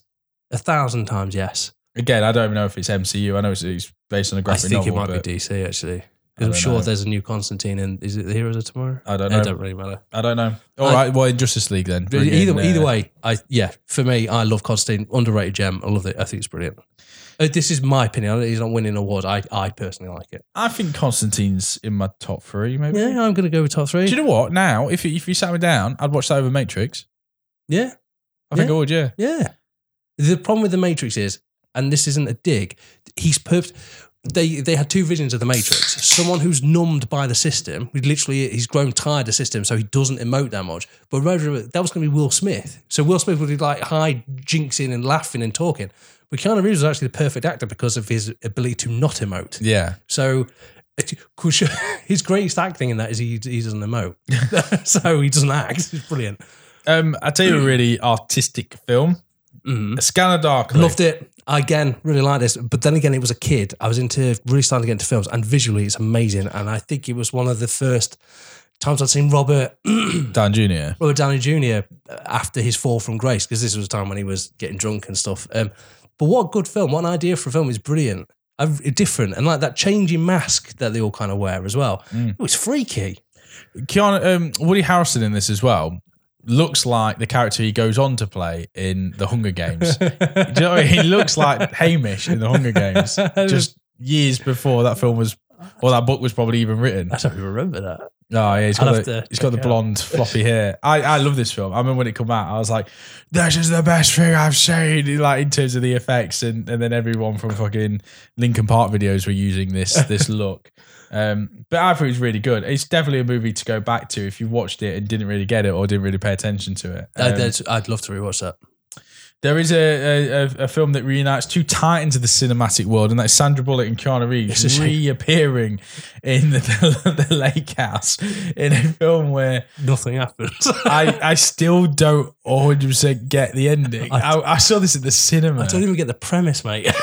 They're they're, isn't they're, it- they're in different time zones. We're able to send right. letters to each Good, other. I'm not going mental. But but what, what I don't understand is like, why don't you go here? I think it takes the whole film for them to do that. I, I don't even remember the ending. I just remember this. Just, I just remember like, give you your phone number, sort it out. so that, yeah, they're in different timelines. Yeah, and so they he- begin a she relationship lives- by love letters. She lives in his house before he lived in it, or the other way around. Something like that. I don't know. But I just, it's going to sound really weird. I remember one of them drawing a line because it's like a wooden bridge. The lake house literally sits on the lake, doesn't it? With like this ju- bridge that joins. And I remember one of them draws a line and then turns around, and when he looks back, Reeves just stood there. And I'm like, I don't get how that's happened. She, Maybe- she drew a line. Maybe we need to do this for our 200th episode. Maybe. I'm just saying. I'm just saying. Maybe it's speed three. the lake cars can't go over a mile an hour. Man, yeah. Can you imagine that? Sandra Bullock and Keanu Reeves getting back together for the lake house. In a film that is infinitely like the early 2000s, like their haircut, like the use of gel in, in, in Sandra Bullock and Keanu Reeves' hair. Um, yeah, I saw this at cinema, dude. I- not good days. Not for me. Not good. Um, the day the Earth stood still, Shit film and he's they shit in fucking it. changed this from the original, didn't they? Yeah, this is bad. This is a cinematic murder. Take out an original and shoot it in the head. And he's the observer. Again, he's supposed to be emotionless. At some point, wouldn't you like take that personally? It's like, oh, what do you want me to do? Can you be an emotionless alien watcher, please, and take no part? Yeah, all right. Yeah, cool. Yeah. But you look at it, and it, you know, you, you're like Keanu Reeves, Jennifer Connelly, Kathy Bates, Jon Hamm, John Cleese, Kyle Chandler, Fucking. Jaden Smith. I, do you know what? Really funny. Is that I just admit it. I just said there. No one. He doesn't emote in this film. Then you mentioned Jennifer Connelly doesn't emote. Who else did you say? Jon Hamm. All right, I'll give you. But Chandler. Kyle Chandler, famous for not emoting ever. Yeah. Even in Godzilla, he doesn't emote. I love the, And there's a fucking I'd mega dinosaur in it. what I love the fact is he must be like really professional because on Friday Night Lights he's amazing. He's really good. But in my head, the only thing I can think of is it was so absurd when he was brought in that they waved the dinosaur in his face to get him to emotion. It was like, pretend this is really here. And he's Mm. like, oh no, a dinosaur. I uh, I remember the original Day the Earth Stood Still, and it and it, and it, and it it brings it to the point where they stop. You know, Hmm. the- all all electrical power and energy stops. You know, and that's the that's the you know after after the Watcher character, the alien, is interrogated and and uh, attacked.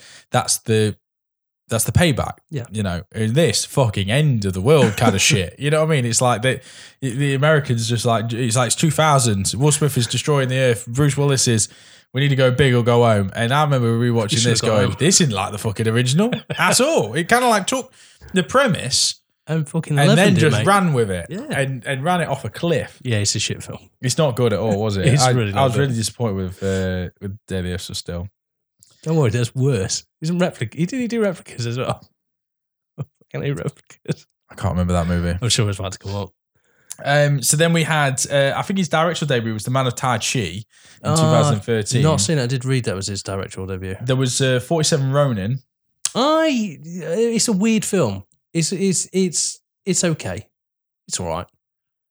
Visually, I quite like this movie. Yeah, it's, it's it's got a good cast as well. But I don't I don't like the idea when they always have to show in like why is this American with his American accent in this feudal Japanese society? But again, this was the thing, wasn't it? It's, it something obviously at the time. Yeah, with because Last that- Samurai. That's literally and- the point I was going to make. They did exactly the same thing with Last Samurai. Yeah, well, look at look at the Great Wall movie. They're still doing it now, I suppose. You know, like genuinely forgot that existed. yeah, whitewashing kind of uh, Asian cinema. But yeah, it's, it's that movie about the Great Wall, like like China's Matt- thing. You know what I mean? yeah. Like China has things. yeah. You know, like oh, I, do you know what what I it mean? needs? Matt Yeah, yeah. These- Willem Dafoe. Fuck it. Let's put, and it, Jennifer Connelly. Yeah. Get them all in.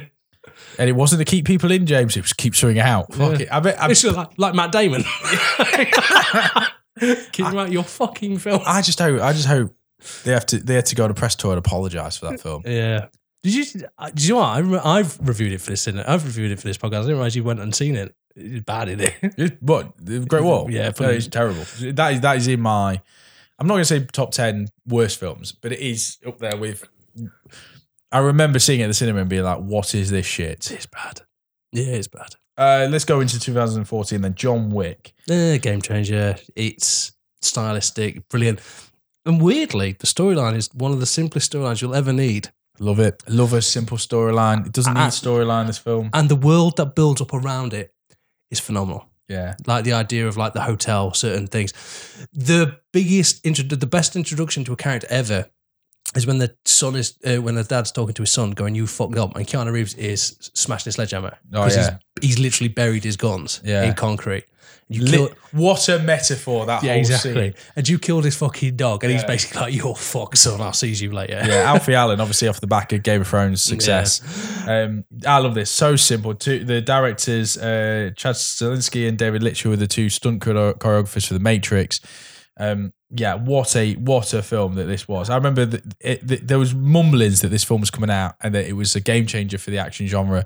And much like movies like Taken, that they were just coming out at that time that were like it's just violent, but it's entertainment Mm. violence uh, versus kind of like gore or, or violent for the sake of being violent. There's And- uh, and and also sorry, mate, I've interrupted no, you. I was gonna say the, the- it carries on, and the the thing it does best is it builds a story that effortlessly then you can fit sequels into, like the whole thing about the hotel, like solid uh, sacred ground. Then there's that hit woman who basically kind of tries to betray, it, and she's like shunned by everyone. You know, like she there's a hit out on her. It's a lot like that sort of world building that it doesn't sit you down and hold your hand like a film like The Highlander does. It's like, these are the rules of the immortals. This is what must happen. In this, it's just like, yeah, you can't do that here. Move on. Um, you've got great scenes. It's like, we know, we call him the ghost. They call him the, I can't remember the name they give. It's a really cool name. It's like UB. Um, so it, it's all built up. The character behind him is like, you know, he wanted out, so I gave him an impossible task, and he completed it. It basically builds up everything, and all you see him doing is driving a car, or like, oh, he is very good. And the sequels fit in so perfectly. Like the bit, I think it's in the second or the third one, where there's a fight with two henchmen, and they are he earns their respects, but lets them live. Mm. Shit like that. It- It builds your character, and you don't have to have your hand held and gone. This is the story. Yeah. He has let them live because he respects them. Yeah, I think the um, the what I really liked about it as well is it's it, it's simple premise. It's an it's a horrible. I I, I had I didn't see it at the cinema when it. I saw it at the moment it came out on uh, I think it was Sky. Sat around home with a friend who I knew would like this movie, and I was like. But we have to get over something very sad that happens at the beginning. And I, and he was like, "What?" And I was like, "Do you want to spoil it?" He's like, "Yeah." It's like a, a dog dies at the beginning of the film, and he was like, "Oh fucking!" I was like, but, "But trust me, you're gonna love this movie because I've heard it's great, and I know the movies you like. I think you're gonna love it." By the end of it, buzzing. I was like, "Oh, that feels so good. I feel bad for the dog, but everything else about the movie was good." the thing is, it's not the dog's death; it's the dog crawls to him before it dies. yeah. that's the heartbreak. Yeah, and I like it as well because it's about the car, isn't it? The letter that was in the Yeah. car. It just has that like at the very end. It has that just that little bit extra where you're like, "Oh, that's so good. That is so good." And I think it's a really good premise because you own a dog, I own a dog. If anything were to hurt your dog, you would kill people for that. it's, it's really it's, it captures it perfectly. And you and I aren't hitmen, so imagine if we Wait, were hold. How do you know? Uh, the, then there's uh, two movies I believe back to back with Ana de Armas. One being Exposed, No, I've not seen it. and the other one being oh, what was it called? Knock Knock. Ooh, knock knock. Is that the one where there's a knock on his door Yeah. and it's two strange ladies Yep. offer him a threesome? Yep. Uh, he he's married or he's taken Yeah, the time. he's- He's, a bit he's- hesitant, but at the same time, he's like, "Nah, let's Yeah, do this." And then it turns out they tie him up and torture him. Yeah, pretty much. uh, as premise goes, it's one of the scariest things in the world. It's up there with like it's like hard candy. It's like the victim. Uh, sorry, the threat is used to be the victim, like the role reversal. Mm. It is. I remember watching it thinking they've got a scary premise in here. They didn't. They didn't dial up the horror as much as they could have done. It's more tortury. That makes sense. Yeah, yeah. Hard, Hard Candy is probably a good comparison. I Hard Candy was the better. Yeah. Yeah. I think this this is a Eli Roth movie, which I, you know No, you you could tell. Um, but yeah, I think Ana de Armas was was great in it. It's also uh, Lorenza Izzo as well. But Keanu Reeves, it, it it's kind of a different. I, you know, you It is different. At, at- at- at the point of his career, I remember watching this half through the movie, thinking I probably wouldn't put Keanu Reeves in this film. It's Yeah. quite interesting that he's taken it. Um, Again, different. Yeah, and two endings as well. The film was shot with two endings, so you got a different one depending on what cinema you went to. Oh, I did not know that. Mm. I think I just saw it on Sky. It's now on Netflix. Maybe I that's where I've think. seen it's, it. just- it's not not been long out Oh, on uh, no, no. Netflix. no, I saw it a while ago. But I, I do remember thinking it was. It, it- I remember watching this thinking, there's hard candy vibes here. Then uh, Keanu, I don't know if you've seen that. The uh, you were talking about uh, Key, Key and Peele earlier. I've, is that the cat? The cat, yeah. So Keanu does the voice of Keanu. I did not know that. Yeah, uh, but then there's a couple of uh, fillers, I guess, in this because it was obviously in the um, SpongeBob movie. Obviously, You know, this is to be honest. This is really weird. He's probably at the height of his popularity. He died. He in the nineties. I would say mid nineties. He he was there. He dipped off.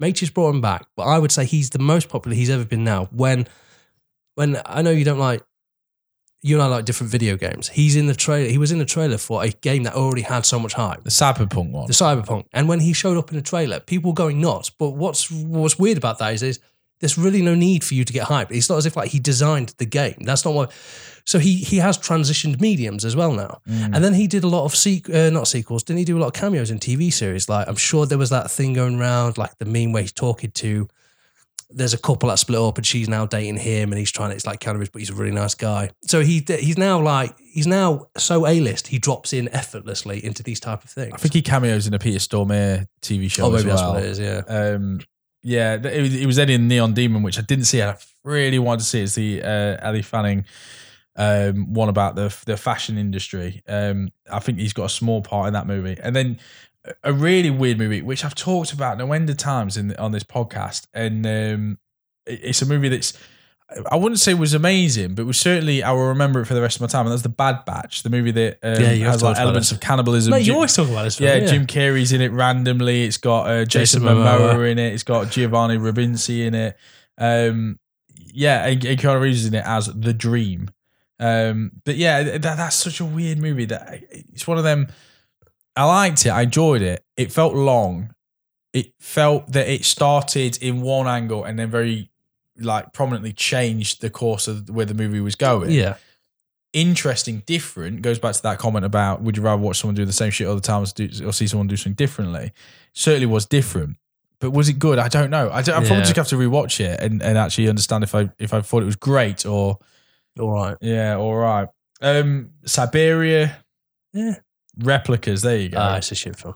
It's, it's probably his worst film. Which one's replicas? Um, it's a film. He, he's in it twice. I believe he's de-aged as well. Right. It's a crap film. I, I, I genuinely, I remember watching it and trying to purge my memory of it. One of the worst films I'd ever seen. I don't even think I finished it. It was that bad. I think I got 40 minutes into it. Obviously got John Wick two and three. Uh, Toy Story four. Duke Kaboom, mate, Yeah, had me in stitches in that fourth movie. uh, film Ste- Scene Stealer. He was genuinely the best thing. Yeah. He is probably, if you think about it, he's probably at his top now. He's peak performance right now. He is the man. Mm. Yeah, I love that movie. I love that as the um, the Canadian stunt driver who's um, lost his lost his uh, his adrenaline or whatever, or his his courage. And uh, I just love all them scenes where he's like modeling next to the bike. You know, it's just so funny. I, I, mate, I love Toy Story 4. I love all the Toy Story movies. Yeah, they are pretty good. Good addition. Bill and Ted Face the Music coming back in 2020 Yeah, was a film that like it, it it kind of generated a cult following. There was a script that would bounce around forever. The people kept interviewing him about it. Um, it was like it was happening, it wasn't happening. Alex Winters was on board, then Keanu was. Then it was it's like it was a, ste- a scheduling Alan, thing. Win- Alan was always involved. It's like, what else is he doing? he was signed up from like the day after the sequel. from the from the early nineties, he's been ready. Um, yeah, and uh, and and it finally came along. And I'll admit that the storyline was was rubbish, Yeah. uh, but it was thoroughly enjoyable because it was in that time. It was you know COVID. There was like that bit break in where we could go back to the cinemas. We you needed a pick me up. You know, needed a bit of nostalgia. I don't like my Keanu um, uh, clean shaven. I'll be honest. I like a bit of stubble on Bit of my stubble, yeah. Keanu. Um, yeah, because he, he has aged when you take that stubble away. Ah, it's a good actually. Yeah, I can see that. but he does slip back into that role and and and it was it wasn't so much a parody to the 80s and the 90s movie. It did feel like a continuation of those characters. It was good to pick up where they're up to in in their timeline. And it went back and played on a lot of things that I love about you know it had like obviously it was it's laced together with a love and passion for music and rock and metal music and you get some great cameos in in this film. So it had enough to be entertaining it it didn't need the ending though. Like the ending is just so ridiculously over the top. Like most sequels, or if you get to the third movie, it has to be you know Yeah. absolutely ridiculous. Um, you know, but it it did. Uh, it, it it was a welcoming two hour and a half, two hours in the cinema in a very unpleasant time in the last well in my whole life. You know, COVID Ooh. was a horrible time. It was. Um, yeah, and then obviously we had the Matrix Resurrections, which we talked about in our Matrix episode um, a, a little while back, which again had that that to me was more what I thought Bill and Ted was going to be. Was shit. Well, that and also just a victory lap of all the things you loved and anything new that they've added, being like, oh, that's pretty pointless. Oh, I really hate the Matrix. Whatever the last one called Revelations. It is terrible. Resurrections, there- there's a few things I Oh, like no. to it. No, I disagree. 100% disagree. No, no, I I mean, I mean things like um, Carrie-Anne Moss. I thought was badass. She was when she's in it. Yeah, I thought uh, Yahya Abdul Mateen as the new Morpheus was cool. He's cool, but like the whole like story behind a bit shit. Well, you don't remember Morpheus. Like, you open your dice. You just- Christina Ricci in, in that scene, Uh, the big comeback. I'll tell you what, who did like um, Agent Smith. Jonathan Groff. Although, Jo- I did you what? Something about Jonathan Groff, mate. I'm absolutely loving Jonathan Groff. Yeah, was he in Mindhunters? Was that the show that he's big show? Uh, Possibly. Or they like, got at the minute, canned after two seasons. At the minute, the only thing I know because i he was obviously in the original cast of uh, Hamilton, Yeah. and he plays like uh, King King George. George. I absolutely love King George. His songs are brilliant. Um, yeah, Mm, That- that- that's what I mean. There was a, there's a few things to. To I keep guess- me going. I know. I, I There's a don't get me wrong, much better film in there. yeah, much better It's called, it's film. called The Matrix. They No, but do you know, but do you know, like, like, do you know? I mean, like, if there was a film where it didn't go into all the kind of going back to see Jada Pinkett Smith and all that kind of stuff, and it was just I it, forgot it, it was just him like shit like is it all in my head? Like did, did i actually save the fucking world? You know like am i just a computer programmer? I, I think there's there's so much better in this film. Yeah, yeah. coming up we have um super pets where he play he does the voice of batman. That's gonna be pretty cool because he's got he's, uh, the rock, Rock. and stuff. That's gonna be pretty cool. I'm gonna I'm really interested to see how they interact. And then obviously the Rock at the minute can't do anything about Kevin Hart, so add him in there. Hey, I'm looking forward to that. And and then John Wick. My only problem with John Wick is two john wicks we've got four that's five what I mean. He's ah, I don't. Things should know how to end. And I, this is one of the things that I, will this film series ever end? We keep going. Yeah. But And then the berserker is the uh, pre-production which i think he wrote the comic book of oh, that'd be interesting. The. Berserker is an adaptation from a, a, a comic book that he, uh, I think he, he he had some of the hand in writing. So I think it's fair to say that Keanu Reeves, one of the nicest men in Hollywood, who sometimes when he gets the right role is perfectly cast. No one, some of his iconic roles you could say could not be played by anyone else. However, as filmography go, probably one of the weakest ones that we've seen. But let's not taken away from his, let's be honest, frankly amazing career. Consistently there for over 40 years. Top three for me, probably, I've talked myself into it. Constantine, John Wick, and then Speed. I agree. I think they are the top three. I think Constantine is probably if, if you're looking for an underrated gem if you've never seen Constantine, it's in the early two it's in like the mid two thousands. So the the comic uh, sorry CGI is just enough. It's not laughable. The storyline's quite fun. You get great supporting characters. Uh, John Wick, any one of them to be honest, they're, they're one continuation of a great storyline. It's slick, suave. It's one of the best. Uh, is it the best world building done very quickly as well? Like you know where you wind up well very quickly without someone explaining. It's it's up there for me with that Jodie Foster and Dave Bautista film, you know, where she runs Hotel a Artemis. Hotel Artemis, which I thought was probably the second best world the, building. the, the only the only the only downside to me was the third John Wick, which is the the, the fact that in the opening sequence, apparently everyone is an assassin. oh, I don't Like, even the homeless, you know, and and, and Oh, that is- yeah, that's at the beginning of that movie, you're like, oh shit, so now everyone is an assassin all of a sudden. that's a bit shit actually. But, But I do like you say. I think the world building elements to it is great. They give you a little bit more each movie. Um, I like. I hope that they do the TV show in the in the hotel as well, the Mm. Continental. I think that'll be brilliant. and number one, Speed is probably the I'm not joking, one of the best action films. It's a 90s action film. There's no it's over the top, it's Mm. boisterous, it's brimming with action, like to the point that you could be quite exhausted watching it. And you've got great Sandra Bullock in there, Dennis Hopper. You've got great supporting cast, and you've got Keanu Reeves doing mental shit Mm. on a Oh, I'm- bus. I'm going. Actually, I'm going Speed, John Wick, and I'm going Point Blank. I think. Yeah, point blank. I think subbing out uh, Constantine. I do like Constantine and Matrix. Obviously coming up the rear. Um, there's some good films in there. They're really, Yeah. really good filmography and, and a stunning chap. Um, yeah, really excited to see what movies he does uh, as he continues. But that is our little section on John Wick. Do us- uh, on John Wick on um, Keanu Reeves. So let us know if we got it right, got it wrong. If there's any movies, as always, uh, that Yeah. we've missed on his list, uh, do let us know Yeah, we if missed a there's one that we're missing. and we, we will have missed some Of because. Remy got in touch and said that we missed one obviously on the Jim Carrey one that the Majestic which we should have seen which I can't find anywhere Remy I'm trying to watch it Um, so we are an hour and twenty minutes in. So we're going to do Doctor Strange and the Multiverse of Madness, which is the next installation of the MCU. We'll start by keeping it, um, uh, you know, no spoilers, but there are a few things I want to talk about. So we'll give you a very clear warning before we do that. Um, but if you haven't seen it or thinking about watching it, this is the continuation of the Doctor Strange character played by um, Benedict Cumberbatch. Obviously, we have returning cast in Benedict Wong. We have Rachel McAdams coming back, um, and of course Elizabeth Olsen reprising the role as Wanda. So the film takes place with a Doctor Strange who is moving on with his life, rebuilding, haunted by nightmares, visions, things of uh, another world, or a, or are they completely fictitious? He doesn't know. He doesn't understand.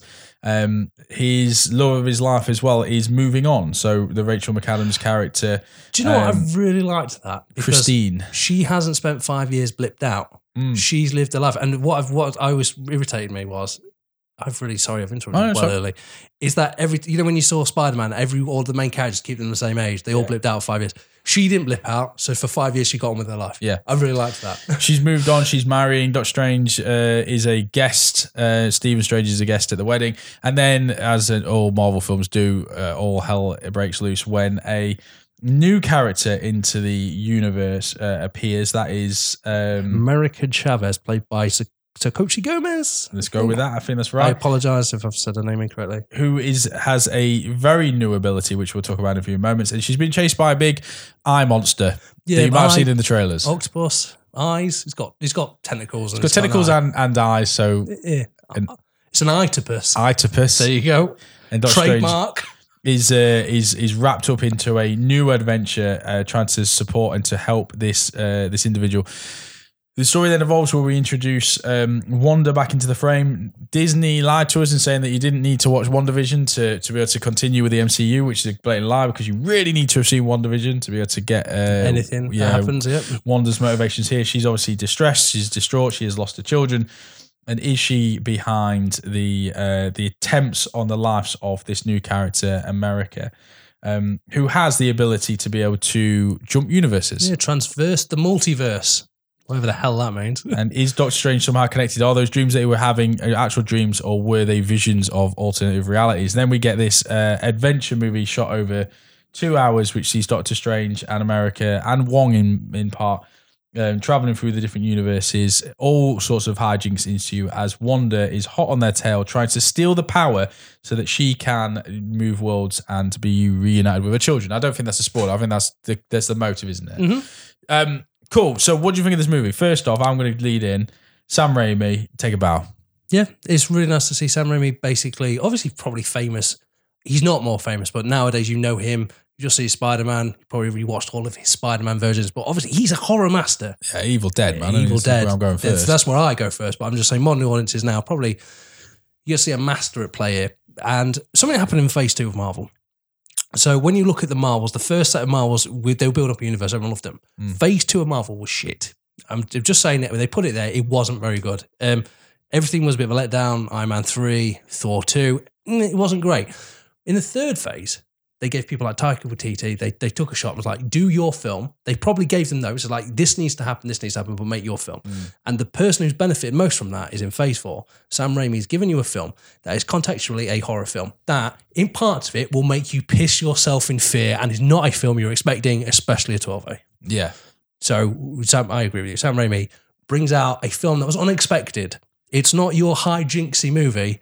It's a put your head under the cushion because he's going to go down. If you if you remember the scene in Spider-Man 2 when Doc Ock's on the operating table and his tentacle arms come to life and kill all the surgeons trying to remove it.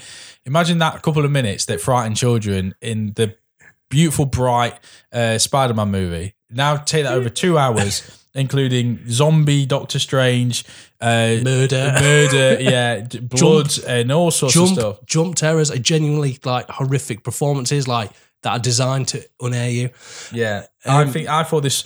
The, so here's here's a few things with this. Is I think I think the the main victory in this is Elizabeth Olsen. I think she needs to really take a step back and and just receive all the um the praise that she's getting. I think she does a phenomenal, the best version of uh, Wanda Maximoff that we've had. Yes, I was. I'd never really liked Wanda. I always thought she'd be a bit of a letdown. Basically, based on my basic knowledge of the comic book, she's supposed to be this all powerful.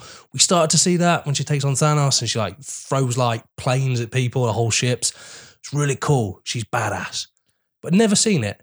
And then we actually saw some development. We saw Mm. we saw it dialed up to ten, mate, and it was a good ten. Yeah, and and what what's really good about this as well is in any when you're in like the mid twenties now of the continuation, I always I'm like, right, here's the new buddy. Why are they Yeah. so bad? And that is kind of why I like the Eternals when I watched that because I thought, well, at least these villains are like.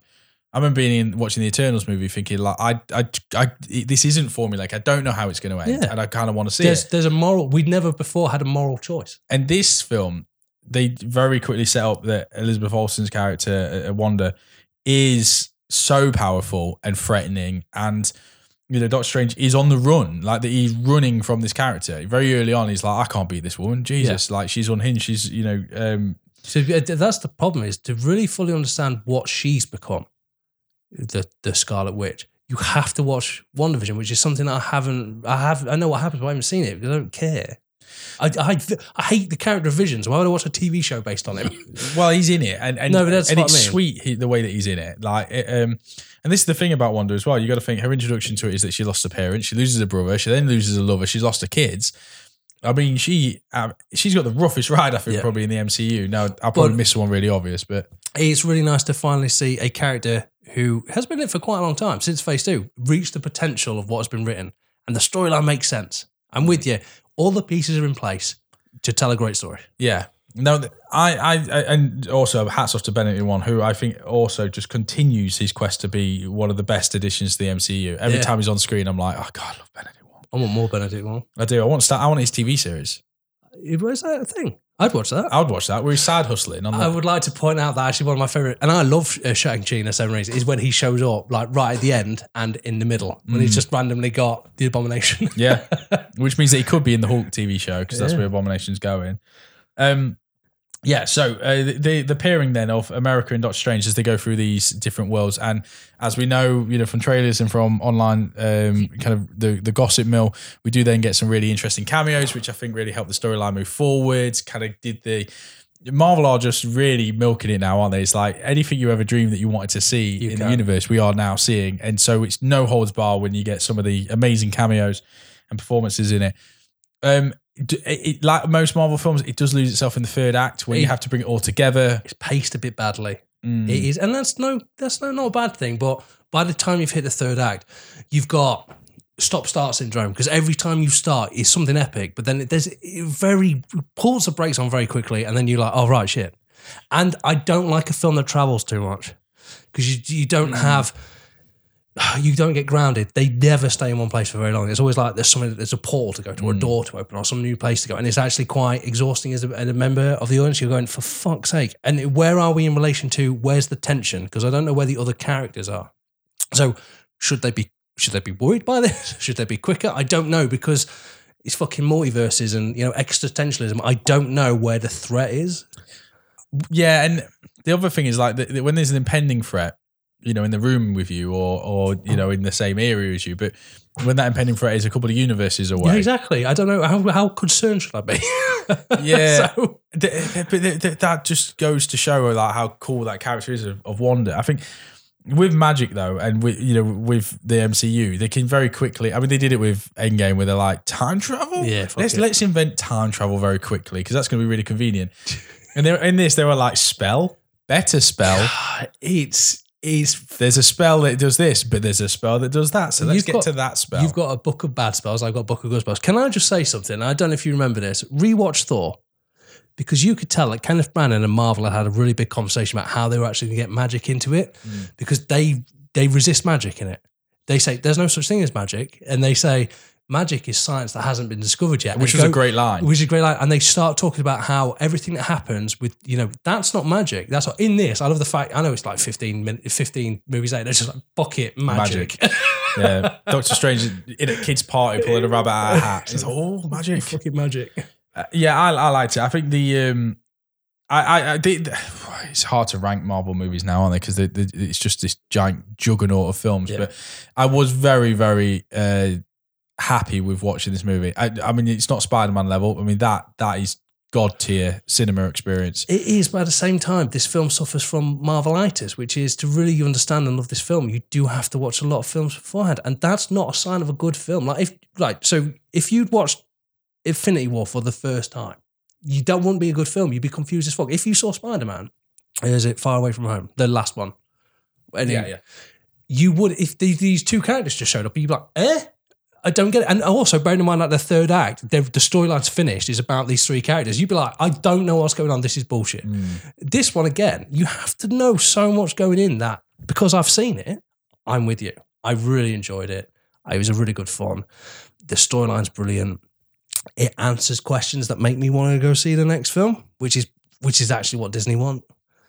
But it's exhausting. And had I not recently watched the first Doctor Strange before I went, I probably wouldn't have gone to see it. I would have been like, oh, I'll just catch it another time. Oh no, I was. I'm. I'm. I'm. Disney's got me now, mate. Kevin Oh. Feige's got me. I can resist and say I'm not going to bother, but I'm going to. Ant Man three, I'm going to go watch it. Bloody, you know, the She Hulk, I'm going to watch it. Any film that comes out for is you know, uh, Love and Thunder, that's already on my list. You know, I'm. I'm in it now. You've- I'm in it like Star Wars. I'm just going to keep watching this stuff. I don't think there's ever a way out. Moon Awesome. Knight, loved it. You mate, know, there's mate, just. you're, mate, you're dying. I know. really, you, I've, Moon Knight's lost me.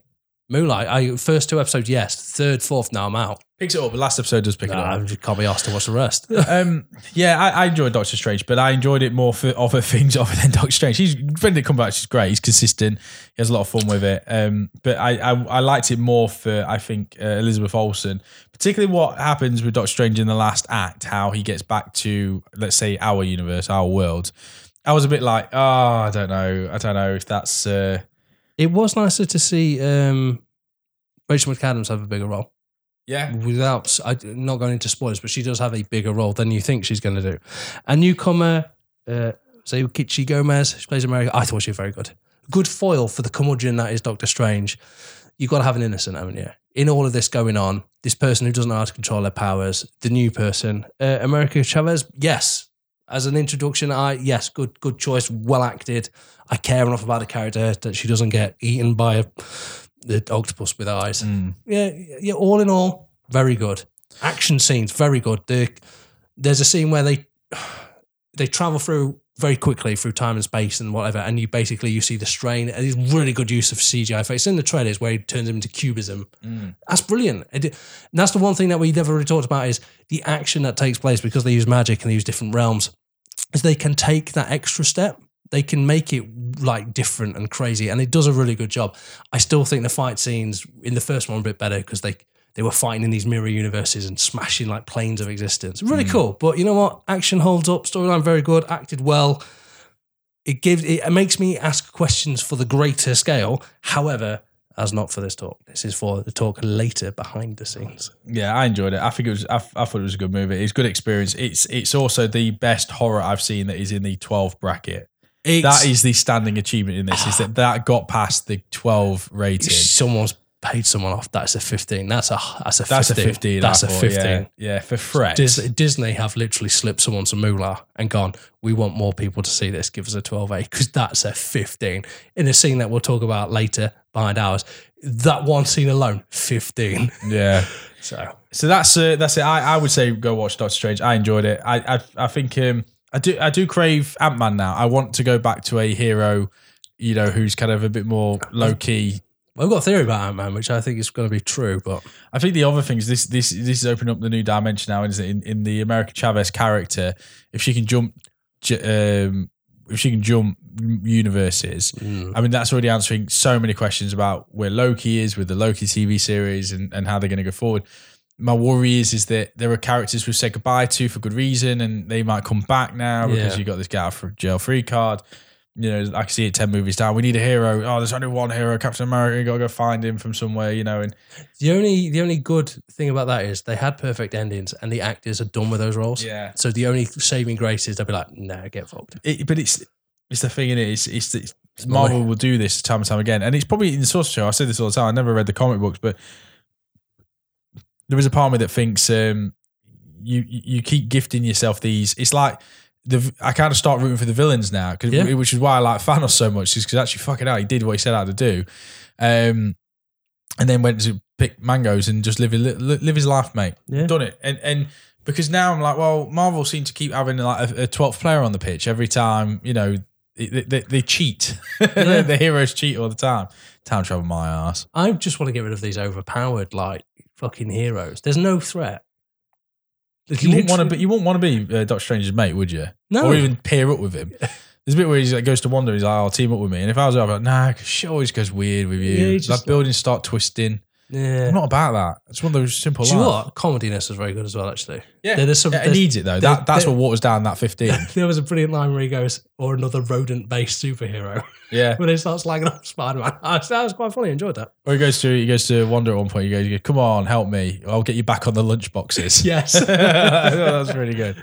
And obviously, the Wong and uh, Benedict Cumberbatch um, relationship is is on point still, which is a great duo. Them two together. I think Benedict like- Wong pushing to get his own movie. Yeah, when he's like, a, "Oh, it's, it's customary to, to bow to the Sorcerer Supreme." kind of like just, yeah, your name's not on the title there, Benedict.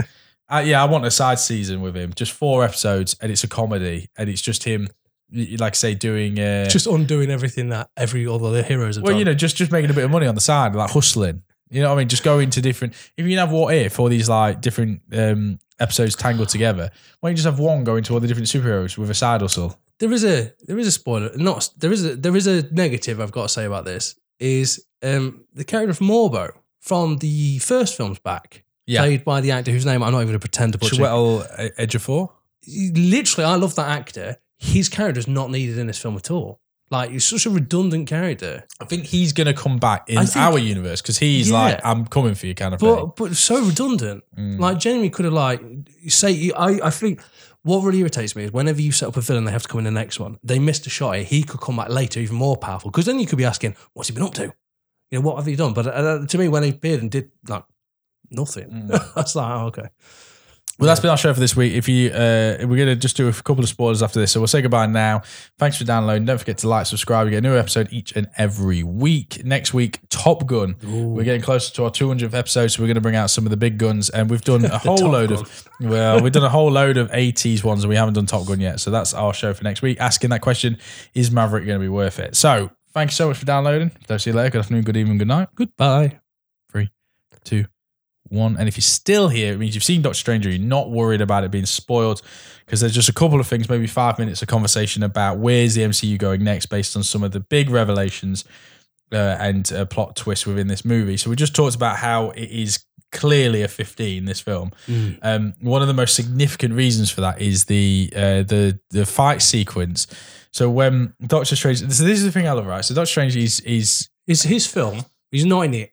Well, so and we get different strangers. We get Defender Strange. We get like the, the Supreme Strange. We Yeah. get um, we, we get Zombie get- Strange. I we, get, guess. we get strange. We get strange in handcuffs, whilst whilst a massive fight is happening in his film. so, the, so the, that that whole sequence, right? So he goes there. The Illuminati's there. Rumor mill was, you know, Patrick Spot on. Stewart had given it the. Well, that's the thing is, I think they they did a brilliant job here because they got everyone talking about Patrick Stewart being in it, and it's the other ones that you didn't see coming. so I, I had guessed, um, I think I guessed in this episode that Captain Carter was going to be in it. You did? As, as, as uh, sorry, Captain Britain, uh, Peggy was going to be in it. which Um, was cool. Which I even I admit was cool as fuck. Yeah, to Hayley Atwell, I I thought that. Now I had no idea, and again, we are in the spoiler bit, but I, uh, uh, Blue Ball was cool because it's different. What I love about it is there's different a different uh, Black Bolt and Anson Bolt. Mount, yeah, um, Lashana Lynch as Captain Marvel, which was a great casting, which was phenomenal. and John Krasinski as Reed Richards. And. I've been saying that for fucking years. That used to, you've been saying that about everything, but I've been like, Mr. Fantastic needs to be John Krasinski for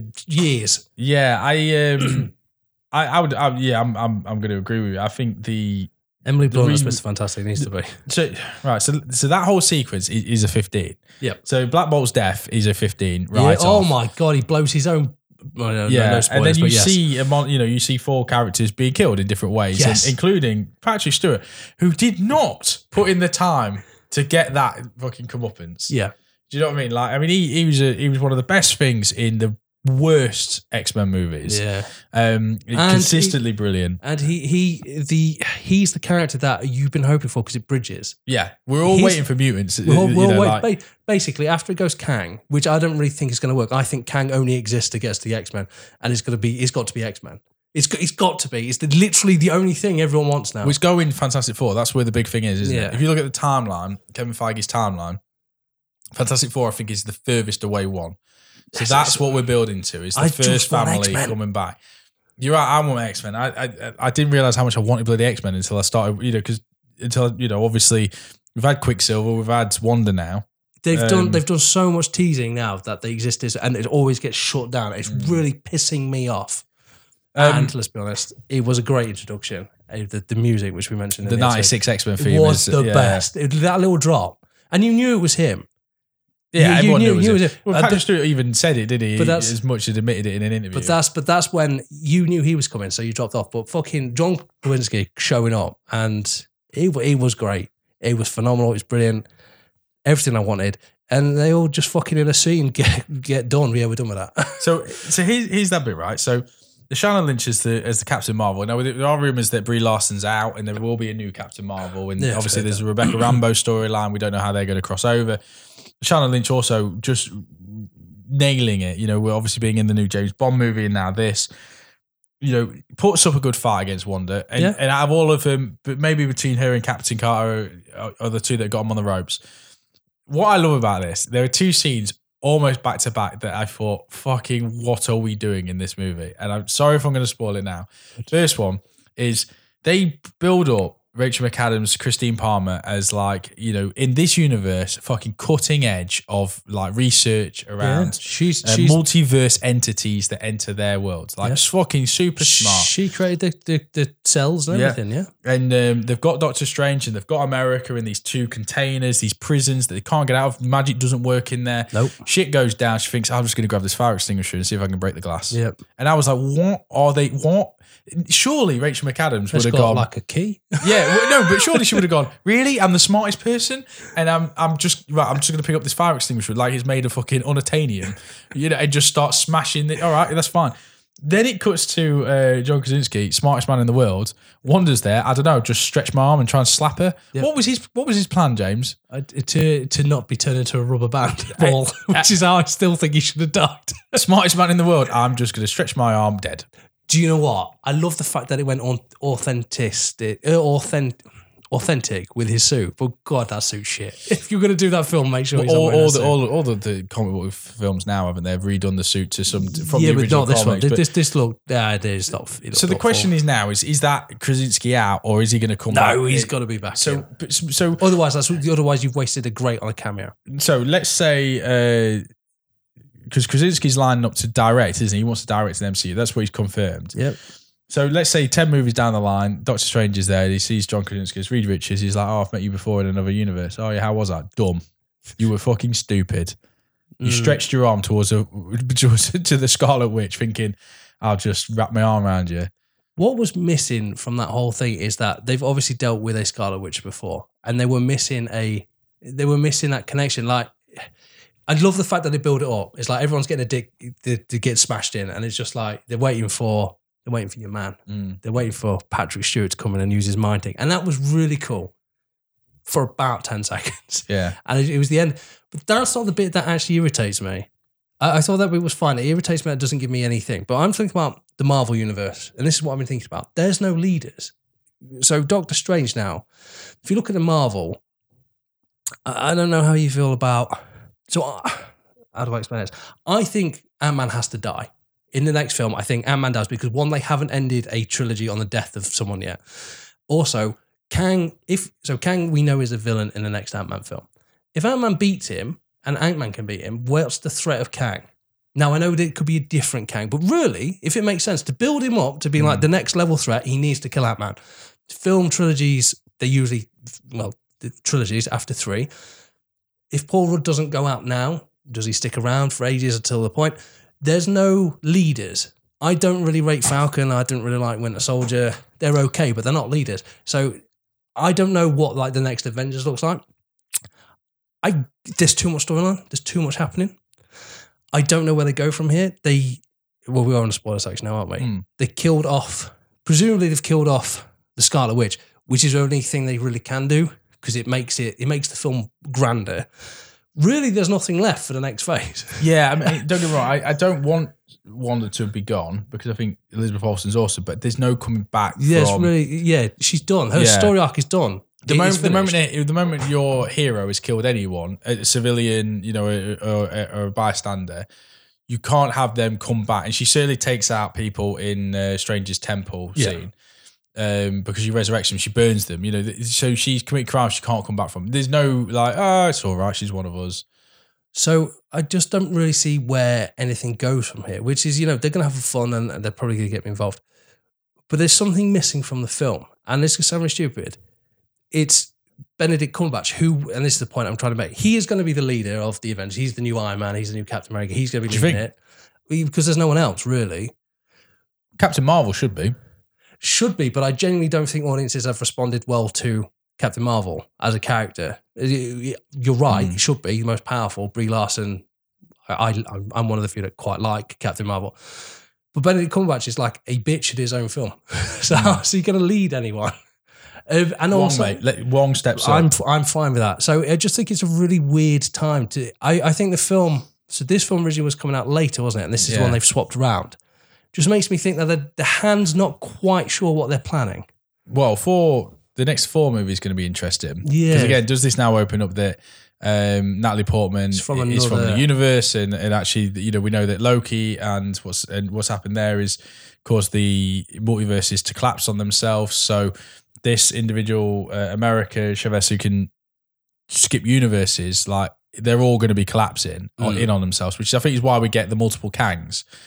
So we'll have Yeah. Kang the Conqueror from ours, who I think in Loki, I could be completely wrong. They said he's a prehistoric, like not prehistoric, but fucking ages old. mean, yeah. So we're going to get various versions of that character coming in, and maybe one super bad one that's destroyed universes or whatever. Yeah. So I just, Um, it's, it's it's a weird time, but do you know what? They're going to make it work. Mm, The film- Blade coming in, so there's still there's still some hope that there's some good movies coming. Yeah, there is. I just it feels like I'm at. It feels like a natural conclusion, which If they can make if they can make that movie a 12, Blade all of a sudden feels like I'm not saying Blade needed to be an 18, but going back to But the Wesley Snipes going one, it's, Wesley yeah, Snipes, yeah. it's you know you would expect a 15 for Blade. You know he wields a sword. You know he's well, a they did a 12 A. It was the third one. It was shit. oh yeah. Um, but you know what? It makes me question. I've got more questions now for the grand side of things. As the films go, it was very good. The ending was a bit weird, like too weird. I think the third act failed a bit, but I watched it, enjoyed it, I enjoyed it. I enjoyed it. Yeah, the third It act's was- the weakest bit, but they, al- they always are. and it really had a good. It had a, a brilliant villain, arguably its best. Yeah. And uh, that's that's the one thing that you say is lacking in Marvel films. Sometimes, know lately they've been smashed out of the park with great villains, but this villain probably the best. Yeah, I think it's up there with Blanchett was holding the torch for a while. Yes. Hela. I thought Yeah. she was wicked as a villain. Yeah, Thanos was obviously Thanos, the, yeah. the big one. I liked Ultron as a villain. I didn't like the film, but I liked Ultron. I like Ultron as a voice. Yeah, that's a good point. Actually, yeah, I, li- I liked Ultron's voice. yeah, it's interesting. Oh, Kingpin, mate. I go Vincent D'Onofrio on the small screen. Yeah, He's a great, great Marvel villain. Oh, Cottonmouth again, played by Mahershala Ali in uh, Mm. Luke Cage. In a different universe, maybe. We're- Yeah, that's well weird now, isn't it? Don't you look like shh? Shh. Haven't you been in Um, this before? yeah, but you should go check it out. I like I say, I didn't like it. As, no, do you know what? I did like it. It was a very good film.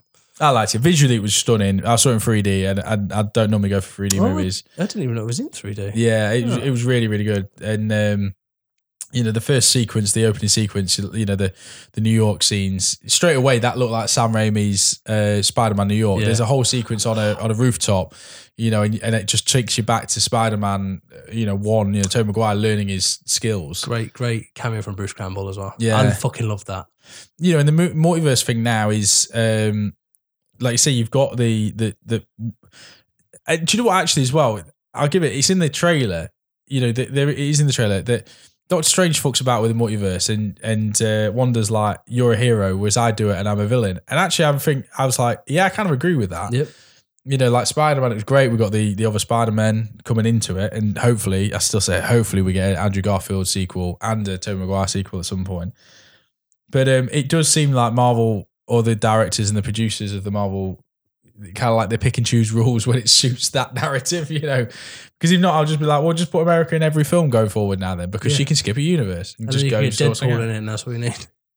That yeah, is that the gateway? Is that they're all just going to come into our Earth because Yeah. Kang destroys all the other ones? Oh, that's a good shout. Yeah, but if you do that, yeah, I don't know. I don't Kang, know. Kang the Conqueror has got to do some conquering. That's what I mean. So if he gets taken out by Ant Man straight away, yeah, that's what I mean. So if he loses to Ant Man, even if it's a different version, you still be like, oh, he's a bitch. Yeah, bear in mind that that's the version in, in our world. So what? Yeah, I, I did like that. I did like that in the Loki series when he's like, "I'm good. You wait till you see my brothers." Yeah, and then that yeah. that was like that was a cool line. I was like, "Oh shit!"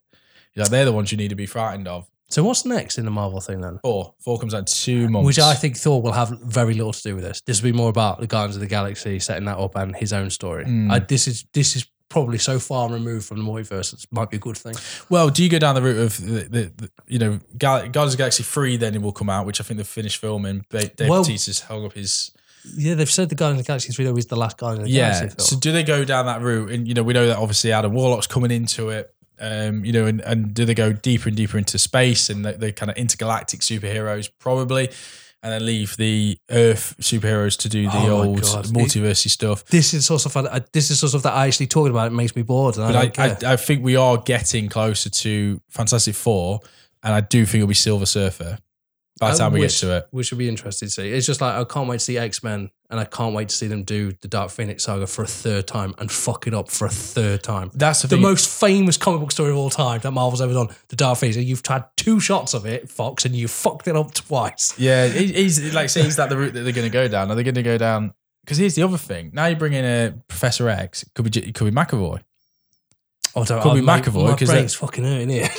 it could be. You know, and because Pat Stewart, as we talked about with Picard, like He's he's old. he's old. You know, and, and surely he's not going to want to keep re-going to these characters. No, Um, it feels like it feels like his role in Doctor Strange is because everyone, all of the Illuminati, like they killed Doctor Strange, and he's like, he calls him his friend. He goes, "No, I believe it. He's the good guy." So even still, they care enough about him that he's still the good guy. Uh, yeah, I don't have a clue. Professor X is is is is the he's that boy though, isn't he? Like, is boy. like I just the moment you come on screen, that's like it's like a warm hug. Mm. You're straight back to being 13 in the cinema watching that first X Men movie and being like, oh, just what, a dude. It was, as you know, they, it, as as appearances go, you knew it was coming, but still, it was. But it was like when you sat in the cinema and you knew Garfield and you knew Maguire. Maguire were coming, and you still loved it, and you still loved Charlie Cox showing up at the beginning of that film as well. You, you loved everything about the film. You knew it was coming. It'd been sport for you, but you still you had you had belief. Yeah. Well, as we go forward with the MCU, like I say, I'm not I'm not going anywhere. You've got my money. I may as well um, just give it to him now. It'd be easy, wouldn't it? Yeah, so next week, Top Gun. That is our big show for next week Taking as we roll on. The limit. We are, mate. I have a, a need, a need for rubbish 80s movies. Oh, See you next week. Thanks for downloading. Good afternoon, good evening, good night. goodbye.